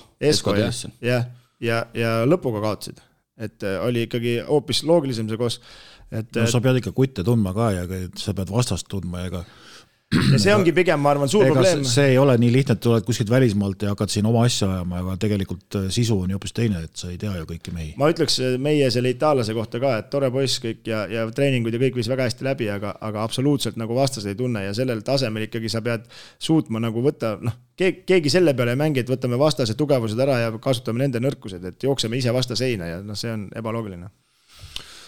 selge päris pikk analüüs tuli. Nende kuldsete no, sõnadega on hea lõpetada. ja, ja Tallinna Kalev. las see nüüd jääb, meil on siin nii palju juba juttu, et me varsti hakkame Rahvaliigast ka juba rääkima. jah, jah, Aivo Erkma ikka. ühesõnaga, esiliiga Final Four on ees ootamas siis reede-laupäev Tartu Ülikooli spordihoones, minge kindlasti kohale vaatama, sest et äh, karismaatilisi isikuid on, on igasuguseid seal turniiril ja ma arvan, et põnevus saab ka äh, saalis olema. aga meie läheme siit äh, veel põnevamaks, ehk siis võtame ette Euroliiga jutud. korvpalli Euroliiga kuumimad teemad aitab mängumeestel teieni tuua Eesti Kütusepank, Terminal Oil. euroliiga rubriigi sponsori Terminal Oiliga panime siis eelmisel nädalal pärast veerandfinaalide selgumist käima ennustusmängu. kõikidel meie sotsiaalmeedia jälgijatel on võimalus kas siis meie Facebooki või Instagrami platvormi kaudu ennast proovile panna ning kirjutada kommentaariumitesse, millised meeskonnad pääsevad veerandfinaalist edasi nelja parima meeskonna turniirile. ja rõõm on tõdeda, et juba veidi üle kahesaja inimese on oma pakkumise teinud kuid aega on veel esimese veerandfinaalseeria mänguni ehk ennustust saab teha teisipäeva õhtul kella kaheksani, mil esimeses paaris panevad palli mängu Milano olümpia ja Anatolu Efes. ennustusi teeme ka meie, kui võtamegi siis tänases Euroliiga rubriigis kõik neli paari ette, et hinnata, millised võimalused on kõigil kaheksal meeskonnal finaalturniirile jõuda. nii et pikalt aega ei raiska, teisipäeval, neljapäeval, sel nädalal Barcelona Bayern, esimesed kaks mängu siis Palau Blaugranal ilmselt on tulemas täismaja, nagu me sel hooajal oleme näinud, et Jassikevitsus ja tema meeskond on ikkagi rahva saali toonud, aga Barcelona on ikkagi viimasel ajal läinud lati alt läbi, kui Hispaania kõrgeliigas kaotatud mõlemad mängud eelmisel nädalal, neljapäeval kodus Unicajale miinus kümme ja laupäeval siis võõrsil Zaragoosale miinus viis. ja kaotati ju ka Euroliigas viimased kaks mängu, kas see midagi Bayernile siit lootuse poissi annab? Eks ta kindlasti annab, aga siin võib jälle see variant olla, nagu Priit ütles just, et äh, ei taha näidata Jassikevitš, mida ta nagu tegema hakkab, et, et äh, siin mängud tulevad järjest ja ei saa neid asju proovida, et aga ma arvan, Partsa võtab ikkagi selle kindlalt ära, kolm-üks. no ma arvan ka, et, et see koduliiga mängud lasti lihtsalt mööda, et äh, nendel tabeliseis lubas. noh, et tappa saavad, see on häbiväärne ja, ja noh, nagu Kristo ütles ka, et kaotada võib erinevalt ilusti ja, ja inetult, et nad on kaotanud koduliigas küll inetult, aga, aga ma arvan, et kõik mehed saavad aru, et see, see aur käibki nüüd ikkagi selle veerandfinaali peale ja, ja nagu sa ütlesid, täismaja tuleb ja ma arvan, et uh, uuel, uuel, uuel päeval ja tähtsal päeval, ütleme teisipäev, neljapäev on see võistkond teist nägu. kui nad ei suuda teist nägu olla, siis Bayernil on kindlasti mingid jõud olemas, millega nad suudavad äh, siis seda murda, aga, aga noh, tuli ka kurb intervjuu siin Saaraselt, et, et ei ole seisud nagu head. kas see nüüd on petekas või on reaalsus, et ei oska nagu öelda. teisipäeval näeme, aga no kui võtta nüüd ikka väga nagu realistlikult, siis ei tohiks Parssal nagu muret olla see on täpselt niisugune paar nagu TalTech ja Tallinna Kalev, et, et üks on nagu mammut ja teine on aga, aga püüab nagu kaasa mängida.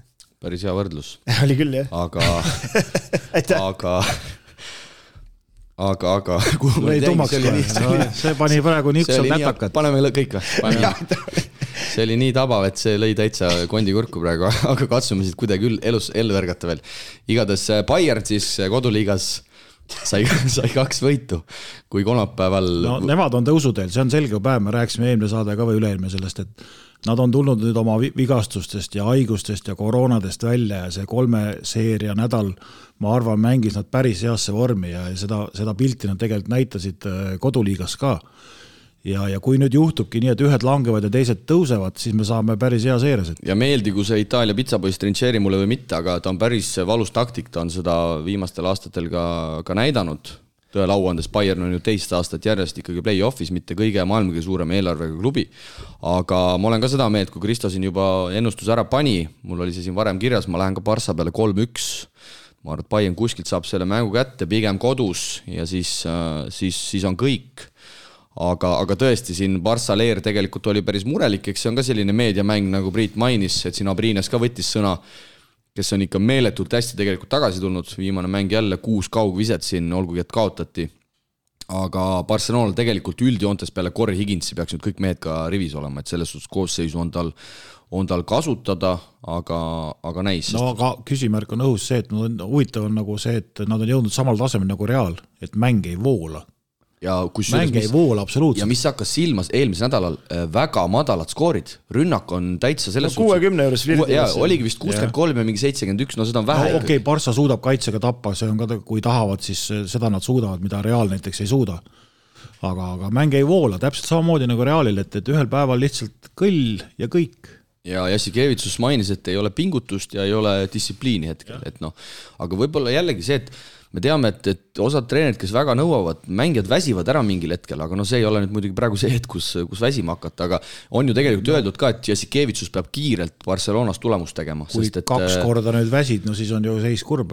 aga mõtlengi, et, et on öeldud, et ta peab kiiresti tulemust tegema lähiaastatel, sest et need mängijad ei suuda pikalt seal, seal olla, sest et noh, sa, sa võid olla kõva närgivigavaga ja sa võid aru saada, et see on kõik hea ja et see toob edu, aga ma usun, et seal äh, ükski mängija väga pikalt seal klubis äh, kindlasti olla ei, ei suuda sellise, sellise terrori all heas mõttes. Jaa, aga see, aga kindlasti ma võin öelda, et äh, Jassikevitsul on järjekord ukse taga, kes tahavad Barcelonas mängida ja tahavad seda pinget testida uuesti, nii et saab vahetada muidugi kaadrit, aga aga tõesti, see mäng ei voola ja, ja, ja nagu Galatase tagasitulekuga algus küll nagu noh, võib-olla vastased polnud ka nii tugevad, aga kuidagi on jah, see seisma jäänud, Galatase kätte jääb pall liiga palju ja Jokopaitis pole ka hetkel hästi tulnud, et äh, võtmesõnaks saab Labrovitole, ma ütlen. kolm-üks siis, kolm-üks siis meie Kristoga Barca peal, Priit, paneme sinu oma kirja, siis on olemas. no ma panen siis kolm-null. kolm-null Barcelona läheb kirja ja võtame ette teise paari. ja võtame siis ette paari, mis algab samal päeval, ehk siis ka mängud teisipäeval-neljapäeval. Milanos toimuvad, kui kohalik olümpia võtab vastu teises seerias Anatoolu Efesi ja, ja siin on ka ikkagi päris huvitavad äh, mõtted, sest et noh, ma ütleks, et kohtuvad rünnak ja kaitse. FS ikkagi puhas rünnakumeeskond, seda ka statistika põhjal sel hooajal ja Milano sel hooajal võib-olla mõneti isegi üllatuslikult äh, kõva kaitsemeeskond. ja küsimärk on ka see, et kas äh, eelmise hooaja MVP Vassiljev Mitšis tuleb ikka seeria alguseks väljakule, sest et sest et laupäevases koduliiga võidumängus Missitšit veel ei olnud Pursapori vastu ma arvan, et tuleb ja, ja, ja sul on ma, siseinfot või? ei ole, aga, aga ma arvan, et tuleb, et liiga kaua juba on oodanud ja ja on nüüd tuleb, tuleb värskene ja kui Mitsits on, kui Mitsits on, siis äh, ma eeldan, et ta on ja, ja, ja panen samamoodi kolm-üks FS-ile. ohoh, no hetkel Itaalia liigat vaadates Virtus Bologna domineerib Milano olümpiat, see on, see on fakt, aga samas Milano mängib siis sel nädalal, eelmisel nädalal kaks mängu, kui äh, kui võidetakse siis kolmapäeval Cremonat üheksaga kodus ja laupäeval siis Napolit kolmeteistkümnega, nendel mängudel võib-olla siin väga suurt ennustamise alust ei ole, aga mina lähen, mina lähen teisele poole, ma arvan, et Milano kolm-üks. Priit, too rahu majja. kaks-kaks kellel sa selles no. rünnaku kaitse vastasseisus eelist näed? no ma arvan ka, et kolm-üks Milanol, et lihtsalt EFS põleb ühe korra kodus läbi ja, ja kindlasti võib ka Milano läbi põleda, aga nad on paremat mängu näidanud ka eelmisel aastal, see on ka selge päev. ja Ataman ise ütles, et, et nad võidavad Euroliiga siis, kui nad Final Fouri saavad, aga et kas nad sinna saavad, on juba no, ka tema jaoks. näitas natuke, esmakordselt näitas Vibra natuke. jah, et näitas, näitas nagu selle asja välja ja ja no paneme niipidi, vaatame, mis tuleb. jaa, igatahes teisipäeval siis alustatakse, nagu öeldud, seeria avamäng teisipäeva õhtul kell, kell kaheksa ja, ja kindlasti on küsimärke ka Milanol, sest et ka nende vanker ei ole tegelikult kõige sujuvamalt siin, siin käinud. hooaja algus oli väga tuline, alustati väga hästi, siis tulid ka omad tükid sisse, aga Milano sai nüüd muidugi Shavon Shieldsi tagasi ja ja see on ikkagi korralik see ikka annab neile käigu juurde ja korralik liim selles. Nende kaitse on jah, ikkagi nagu olnud, olnud vähe parem ja ma arvan, et see scouting'u vabrik töötab seal ka päris korralikult, et et see, et nad siin kaotasid Virtusele eelmine nädal kahekümne, üle-eelmine nädal kahekümnega noh, lastakse see mööda ja ei hakata muretsema, et, et oma liigaga on aega tegeleda veel. ja miks Shieldsi tagasitulek äärmiselt oluline, otse loomulikult me teame, et FSi kolm tagumist, Larkin, no tänasel päeval vist ikkagi pigem kaks, Larkin, Misic, paneme sinna Puboa ka, vaatame, võib-olla Simon üllatab, siis keegi peab neid kaitses võtma ka. Ja kui me teame Milano tagaliini, siis Rodriguez ei ole kõige kõvem kaitsemees, Delaney võib-olla, et ka mitte, aga kindlasti Shields, ma usun, seal hakkab, hakkab äh, noh, eeldatavalt siis Missicit, ma arvan. huvitav, et teil nagu tegelikult ju päris hästi skaudite niimoodi, aga niimoodi mööda paite, see on ju esimene, ainukene seeria, kus FS-il on korvi all nagu eelis nagu, et Kai Lantsi vastu? noh, come on või Nicolo Melli või kelle vastu see on? ei no seal ju lisatakse neil, neil ei tule punkte korvi, võib eelis olla. Nad viskavad seitsekümmend viis ikka ära, aga no Milano ei suuda Oota, ju visata. nüüd, nüüd läks, nüüd läks valesti, FS-i muidugi, Nöörmann Melliga eelises see Dunstan, Dunstan paneb seal need kõik. Dunstan nelikümmend kohe. no mis siis, play-off'i mees okay.. no kuule, kus sa Tarševskiga lähed, come on. Tarševski tuleb, Tarševski tuleb väljakulegi seal mängus selles seerias, no vaatame, see on jälle, mulle meeldib, et sa ikkagi nagu natukene tõmbad liiga sisse. aga päris, teen. aga päris huvitav, päris huvitavad jutud, et sa ütled, et FS-il on nii võimas eesliin. FS-i kõige suurem probleem sel hooajal. ainult, jaa, aga nendega võrreldes, Milanoga võrreldes, nad said endale ideaalse vastasena vot Priit. et selles mõttes ma ei saanud, selles mõttes ma ei saanudki aru, miks see Maccabi siukse tüki nagu tegi, et eh, miks ta Fenerbahce'ile ära ei andnud noh. no vist nagu tundus nagu üritasid ka, aga läksid kolme loopima, viskasid sisse enda üllatuseks vist. võib-olla sul on õigus, aga me peame ikkagi need mängud kõigepealt ära ootama. ei pea kaua ootama, järgmine nädal saame arutada. jaa, kolmapäeval-reedel alustavad siis ülejäänud kaks paari. Real Madrid ja Tel Avivi Maccabi, siis tulevad kolmapäeval esimeses mängus väljakule kaks mängu Hispaanias alustuseks Realil kõigub kõvasti, viimasest kümnest mängust on võidetud kaks, aga eile siis kodus äh, Breogani, kes mängis küll oma, ilma oma liidri äh, Muusata, võidetakse kahekümne viie punktiga, kolmapäeval kaotatakse võõrsil Bilbaole kaheteistkümnega. Maccabi seevastu võidab viimased kuus põhiturniiri mängu ja üleüldse viimasest kaheteistkümnest mängust on Maccabi võitnud üksteist. Nii et üks mees on nagu täitsa nool üles, teine meeskond on stabiilselt nool alla, ma ja see ainukese mängu, mis nad kaotasid, oli see Efesiga, mis me siin kommenteerisime, kui see uus kutt tuli, et mis Zenit tegi, et aga, aga noh, vaata. aga tõesti jäi nagu, te vaatasite seda viimast põhiturniiri mängu Maccabi Fenerbahce, kui nad seal möllasid või? et ma nagu huviga jäin vaatama, et keda see Maccabis tahab, et kas ta tahab ikkagi no kui sina saaksid Priit Vene või Siim Rauda valida, no mina oleks igal juhul Milano valinud. mina ei oleks ma ei, ma ei oleks kedagi valima läinud, aga kui mul oleks pakkunud, siis ma oleks Reali võtnud. praegu Maccabi lähtus sellest, et neil on vaja Realis üks kätte saada, kahest üks, mängivad selle peale. ja kodus, kodus nad hetkel tunduvad, et jooksevad nii, nii hästi, et nad ei, ei, üldse ei hakanud muretsema. aga ma ütleks nii, et kumbki variant ei ole sinu pakutud variant. ega see, ega see, ütleme, ka neil ei olnud ju väga varianti seal kaotada ka, et, et noh, kui ikka Fenerbahce nagu lonkas seal ühte jalga, siis noh, mis, mis sa siis ikka teed, ei viska meelega mööda ju. Aga... ja siis viskad järgmine ka mööda, et ega see valimine ei ole kunagi hea, et tuleb, mis tuleb ja, ja nendel on reaalne võimalus ikkagi Reali võita, nii et ja, ma, ma, ma küll ei, ei ütle, et, et siin midagi nüüd valesti valiti või tehti. no ma panin, panin ikkagi, siia, no ta mina, enne ära pani. mina läheksin ikkagi liiga võidu peale ja, ja poolfinaalis Partsat on ikka raskem võita kui, kui Monacot aa, sa räägid niipidi juba. okei okay,, no mul on Maccabi kolm-üks, siin ma lähen nii-öelda tagumise asetuse peale. aga no kuna nad lihtsalt ise ei mõelnud, siis äh, panen kolm-üks Real. lihtsalt ütlen, juudid ei mõelnud praegu läbi seda asja. nii, ja Priit? mina arvan, mõtlesid läbi, ma olen ka selle kolm-ühe peal. Maccabi? Maccabi kasuks. väga hea see esimene ennustus ma kinni panen või no ega sul äh, siin muud varianti ei ole, selles suhtes viiki sa meiega praegu tundub, et jääda ei saa, aga, aga Real siis tõesti viimast kümnest mängust on võitnud kaks, aga aga selles suhtes ma olen nõus, et need on natuke teistsugused mängud no,. seal ikka play-off materjali on, oleme ausad ja äkki, äkki no, lõpuks. materjali on, aga kas sa eilset mängu vaatasid? ei no see selleks, et nad, nad lõpuks võitsid hakkavad. Nad võitsid äh, seisu järgi kahekümne viiega, tegelikult see mäng oli nii jube, et. ma pean nõustuma sellega ma olen kõik nõus, aga nüüd sa ei vaadanud mängugi? ei, ei, ma ei vaadanud muidugi no,, aga, aga, aga Lasso ikkagi teeb siukse, siukse lükke nüüd, et ta hakkab aru saama ja hakkab palli korvi alla andma ja, ja Tavares ja Poirier ikkagi lammutavad seal laiali, et nad ei, hetkel ma ei selles, ma ei oleks hetkel nad palli absoluutselt ei saa. ma ei oleks üllatunud üldse, kui sinu pakkumine läheb täide, aga ma pigem olen praegu Maccabi leeris, sest Real on kodus ka see aasta nii nii ebastabiilne olnud, nii et ma arvan, et Maccabil on täitsa reaalne seal vähemalt üks kätte saada. järgmine nädal saab uuesti ennustada või kui sa oled nagu Rain Raadik. saab parandusi. ei, ma, ma, ma enda pärast ma ei muretse, ma muretsen sinu pärast. sa saad võib-olla ümber mängida. Te, te tahate, et Real on kaks-null ees, ütlete, tegelikult me arvasime ka, et Real kolm-üks võidab. jah, aga kui võidab, siis on hästi. viimane paar siis, samuti kolmapäeval, reedel Pirios olümpiaakos ja AC Monaco, Monaco siis Euroliiga debütant kohe play-off'is. ja saadakse siis olümpiaakos esimeses paaris vastamisi, no üks on kindel olümpiaakuse saal on teisipäev, kolmapäevaks välja müüdud ja reedeks oli juba kaheksa tuhat istekohta läinud, nii et seal pannakse katel ikkagi äh, uustulnukatele täielikuks äh,, täielikult kuumaks. no Slovkas ütles välja, et see seeria otsustatakse kaitsega, palli liigutamisega ja tahtmisega ja andis mõista, et seal mingi scouting, et see on puhtalt mängijate seeria. et, et äh, et ikkagi mängijate individuaalne meisterlikkus hakkab, hakkab ka maksma, no kindlasti olümpiaakose jaoks võtmekoht, kuidas Mike Jamesiga hakkama saadakse.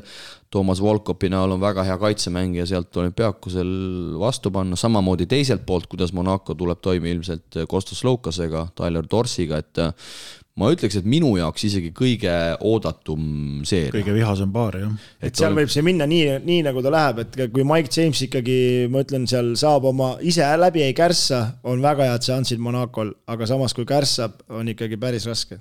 Monaco siis võidab Euroliigas viimased viis põhiturniiri mängu aga põhiküsimus, kas Monacol on uustulnuka, uustulnukana olümpiaakuse kogemusele midagi vastu panna, peatreener Partsokas on olümpiaakosega korra juba tiitli võitnud, Slovkas on võitnud, Printesis annab pingilt äh, kogemust, äh, Vesenkov on ka tegelikult juba, esiteks on tegemas suurepärast hooaega ja on mänginud ka ikkagi juba selliseid selliseid suuremaid äh, mänge, et need on ilmselt Monaco jaoks põhiküsimused, kuigi prantslased on suurepärases hoos ja, ja seda rongi saab olümpiaakosel olema ka ikkagi raske pidurdada, aga see on huvitav jah, et Monaco rohkem rünnakumeeskond ja olümpiaakos jällegi väga sellise distsiplineeritud kaitsega, kaitsega sats. nojah, aga Partsokase puhul mul jääb see küsimus praegust, et kas tal need mehed kõik järjest õnnestuvad, sest ta mängis ikkagi väga-väga laia rotatsiooniga terve põhijooaja ja ja kas nüüd ja väga huvitav rotatsioon. väga noh, naljaka, aga jah, ma mõtlengi, et play-off'i sa ei lähe ju kümne vennaga mängima või noh. ei tea jah, aga noh, põhiturniiri nagu, teised. ja, ja, ja Monacol on nagu lihtsam, et noh vot see on raske ennustus ja, ja, ja, ja millegipärast mulle tundub, et see läheb viiemänguliseks ja, ja ikkagi Mike James otsustab ära ja ma panen kolm-kaks. ai, jälle teistpidi, ühes on, ühes oleme ühel meelel, ma olen ka meelel, et see läheb viimasesse. aga no seal olümpiaakuse koduväljakul nad seda viiendat mängu kahjuks Kristo ära ei võida ikkagi okay.. nii, Priit. ma olen ka siis kolm-kaks olümpiaakuse poolt või mitte poolt, vaid noh, panen nende peale no arusaadav, et te olete koos kolm korda kolm treenerid ja te lepite kahekesti minu vastu. No, aga, te, aga te ei olnud, aga te ei olnud selleks valmis, et ma tulen hoopis teisel suunal täna. Kristo, lihtsam on, vaata, palju lihtsam on see, kui me Priiduga paneme mõlemad valesti, vaata. No, siis me oleme ikkagi yeah, nagu nagu ei no lihtsalt ei jopanud. siis jääb veto vaata sinu vastu, et sa ei saa yeah. nagu väga siin meid rammima hakata. aga olümpiaakos siis mängib eelmisel nädalal lausa kolm mängu, esmaspäeval Kreeka derbis võidetakse võõrsil väljakul Panathinaikost kuuega ja seejärel siis võetakse juba lihtsurelike vastu kaks võitu üldse Kreeka liigas olümpiaakosel sel hooajal üks kaotus ja Monaco samal ajal siis teisipäeval kaotab Dijonile üheksaga võõrsil. Dijon siis mängis Riia VEF-iga meistrite liiga seda play-in süsteemi, Dijon ka väga hästi see hooaeg mänginud ja eile siis Monaco käis väljakul alles ja, ja võitis kodus Power T-si üheksaga. nii et need on siis meeskondade viimased viimased koduliiga mängud, aga, aga meil on, mida oodata, ma arvan, sest et noh, nagu ka ennustused näitasid, äh, Priit vist pani ühe kolm-nulli siin äh, Barssale, aga ülejäänud mängudes me nägime ikkagi, et kõikides vähemalt neli mängu tuleb. noh, eks siin võib tegelikult ju, oleme ausad, seda suhteliselt puusa pealt paned, need kaheksa võistkonda on tegelikult kõik üllatusvõimelised, aga aga ikkagi see koduväljaku eelis mängib nii palju ja no mina muidugi eriti eriti positiivne, et läksin kahel nagu võõral väljaku meeskonna peale, aga no vaatame. no ega siin võib-olla ta, ma ütlen praegu, kui võtta, siis okei okay,, Barca kodus kaks-null Bayerni vastu, ma arvan, et äh, teevad ära. aga lähevad Bayernisse, lasevad natukene, ei tule välja, teist mängu seal jube raske võtta, et see võib minna kolm-kahe peale ka rahulikult kohe kuidas nagu, neil nagu, tuletage mulle meelde, kuidas neil seniidiga oli, kas seniit sai ühe seal kätte või võttis seniit sai ühe kätte. sai ühe kätte. ja siis ja. Barca sai seal ühe kätte ja, ja siis ja, oli, nojah, seda viiendat on võõrsil väga raske võita no,. no on raske. palju seda üldse tehtud on, aga aga ma ütlen, et kui Barca esimeses mängus äh, Saksamaal kõrbeb, äh, läheb teine sama ütiga otsa, ma arvan ja, ja no muidugi siin, äh, mis Partsa kasuks, ütleme, kui esimest paari veel vaadata, siis äh, ja tegelikult ka olümpiaakose kasuks võib mängima hakata, need mängud on üle päeva ja kuna neil on lai rotatsioon, et siis võib-olla sellest tuleb ikkagi, tuleb nagu rohkem kasu, noh.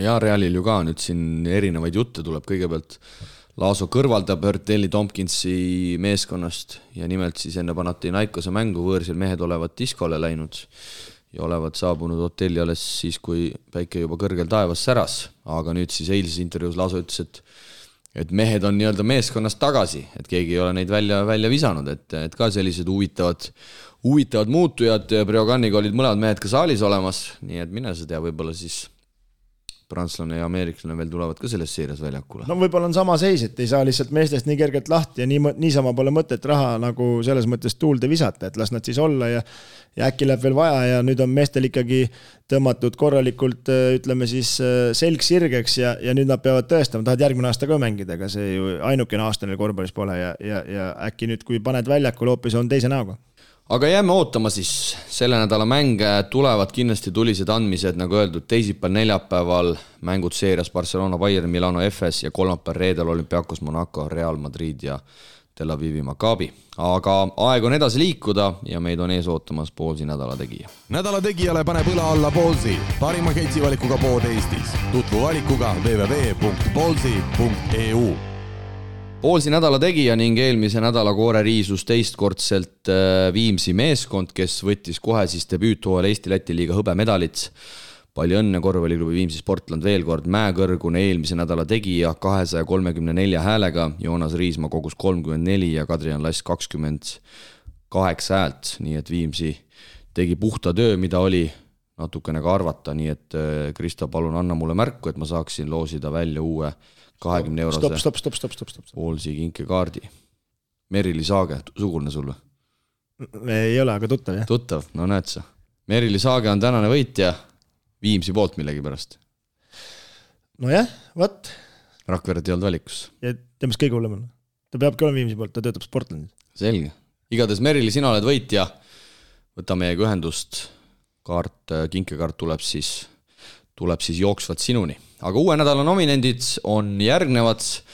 ei pääse me Viimsist, sel korral jääme küll mängijapõhiseks. Rain Veidemann tegi eelmise nädala mängudes kaks väga head sooritust. kolmapäeval võidetakse Pärnut, Veidemann kakskümmend neli silma, laupäeval võõrsil võidetakse Rakveret, Veidemann kakskümmend kolm silma ja seal laupäeval ikkagi Raini, Raini nii-öelda tugi oli väga suur, et Viimsi sealt Rakverest võiduga pääses, oldi, oldi korduvalt ka tagaaja osas, aga teisel poolel siis Veidemann meeskonna kaptenina Viimsi võidule, võidule aitas, nii et kaks võitu, Veidemann mõlemas mängus üle kahekümne punkti, igati teenitud.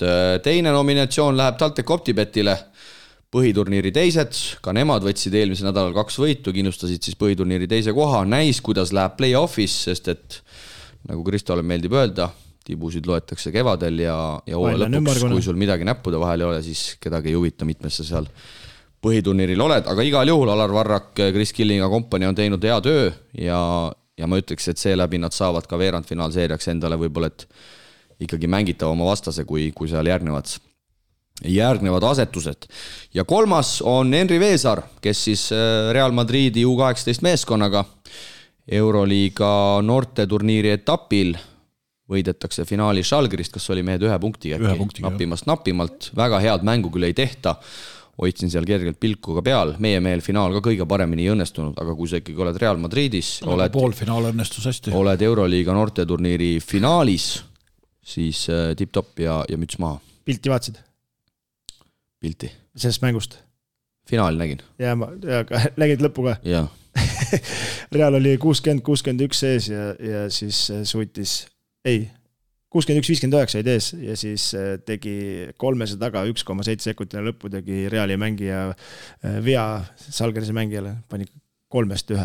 Õnneks ei olnud Veesaar see, kes vea tegi. et oleks pannud kolmest kolm, oleks võinud äh, tuppa tulla, aga, aga ma jäin seda lõppu vaatama ja, ja, ja panin veel korra veel tagasi ka, aga no kas sa nägid Veesaart äh, audustamisel või?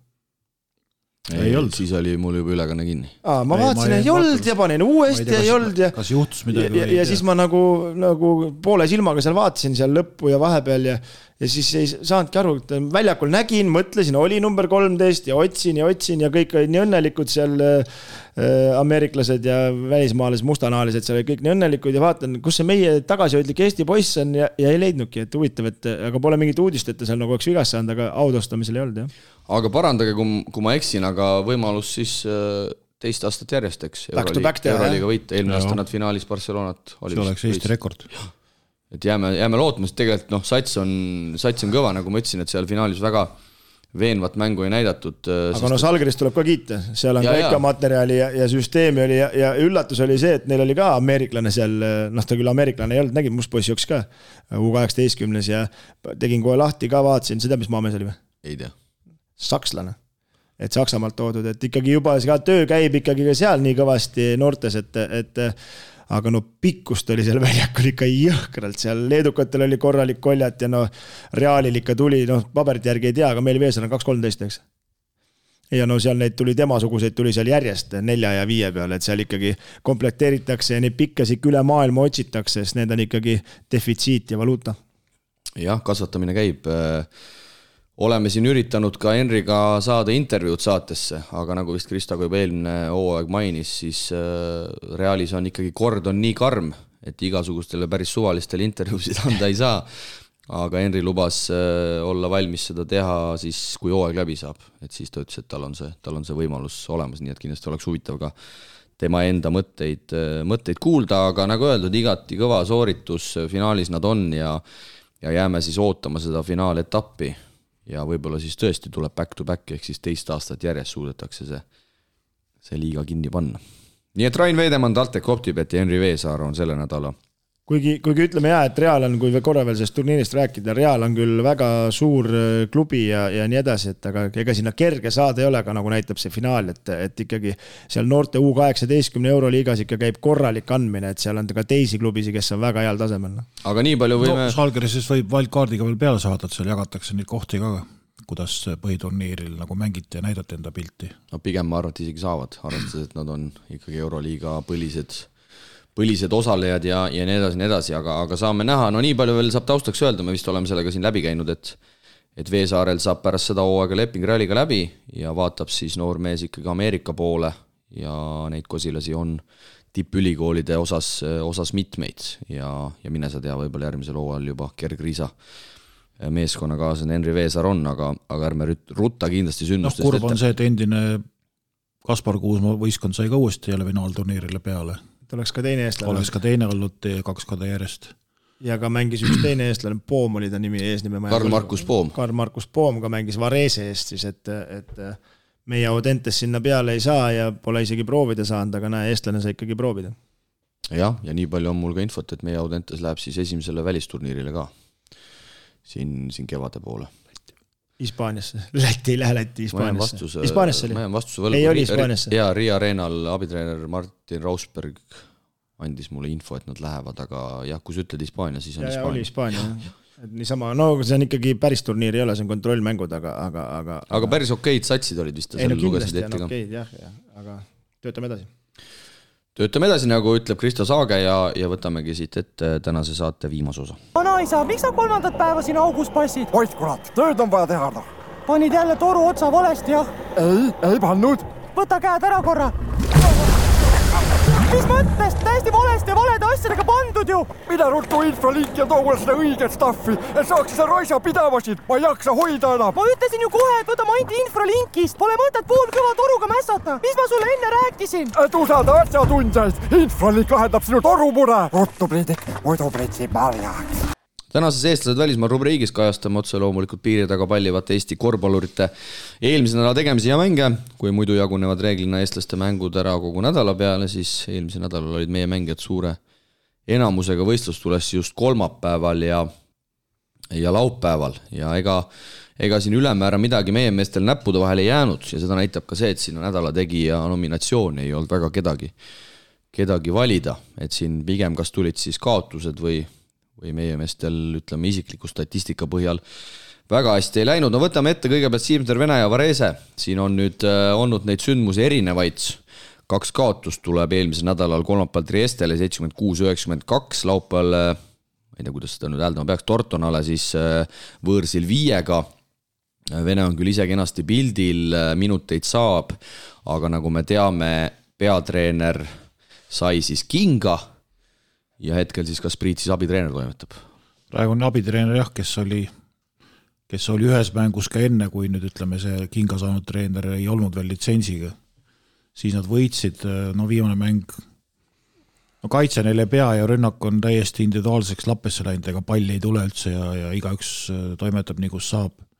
ise viskavad üheksakümmend üheksa punkti, enda lasevad sada neli panna eelmine mäng viskavad ise seitsekümmend kuus, lased üheksakümmend kaks panna, nii et noh, kui sa kogu aeg lased endale üle üheksakümne panna, siis siis on see võitmine ikka väga raske võitmine väga raskeks tehtud iseenda poolt, aga, aga noh, eks seal sees kääris ja, ja no mis on nagu selles mõttes tubli, et kohe, kui ikkagi jamaks läks, siis äh, Skola ütles, et ta aitab küll sellest jamast ja, ja me ei saa nii edasi minna ja kui me nägemused lähevad treeneriga lahku, siis äh, head teed ja kõik kogu moos. aga kuidas see siis, äh, sul kindlasti on mingit sorti siseinfot, et kuidas see algus siis nii hästi seal sujus, et kas tuli lihtsalt uus hingamine, et tegelikult ju alguses nad selle hollandlasest peatreeneriga ju see asi toimis väga hästi ja seal oli korralik võiduseeria, et mis siis nagu järsku muutus? noh, tuleb uus hingamine, tuleb uued asjad, täitsa seesama mäng, mis oli ju siin Mikki Urkatamäe satsi vastu, et Mikul tuli uus treener, Varese ei hammustanud läbi, ei olnud midagi skautida, tehti uued asjad, ei saanudki mängu lõpuni jagu. ega nüüd järgmised mängud on tegelikult Miku satsi ikkagi jälle kinni püütud, et ei ole seal midagi särada olnud. no midagi nad said järelikult paika ja, ja eks see no seal võib see variant ka olla, et kui uus treener tuleb, siis kõik hakkavad nagu ei hakka individuaalselt platsil püsida ja võistkondlikult mängida no,. seal oli vaata, seal eelmine kord mingi... ka mingi, mingi lahti suure konfliktiga tegelikult, et Kiin ja treener läksid omavahel tülli ja, ja noh, põhimõtteliselt kaklema ja siis, siis kõik nagu ikkagi tõmbasid ennast kokku ja motiveerisid ja, ja läks nagu, nagu see uus hingamine, ütleme, aga, aga nüüd, kui laadaks on läinud, siis, siis seda laata nad ütleme uue, uue abitreeneriga piltlikult öeldes küll ei suutnud nagu ära, ära, ära nagu peita, et ei tea.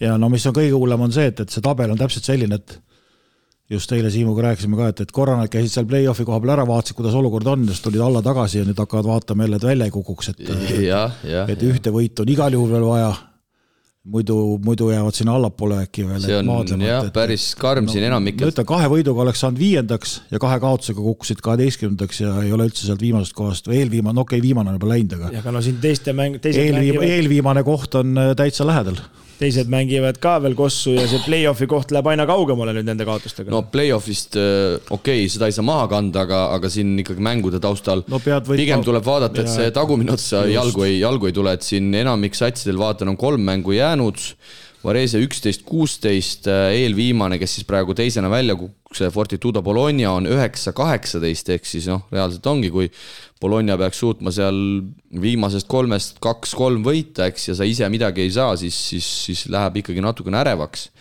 ja samas siis viimane play-off koht, kus on hetkel Dresder ja, ja Reggiana, mõlemal kolmteist, neliteist ehk siis kahe võidu kaugusel, et see on nagu ka ikkagi päris keeruline, et pead juba lootma, et seal et seal teised satsid ebaõnnestuksid. Sassari, Kaspar Treieri koduklubi on, on hetkel kenasti play-off'is sees, neil üks mäng vähem peetud, kolmteist, kolmteist. alles olid väljas. Sassari võitis kolmapäeval Trevisot, kaksteist punkt, kaksteist minutit, kuus punkti Treierilt ja laupäeval küll Venetsiale kaotati kodus, Treier kümme minutit.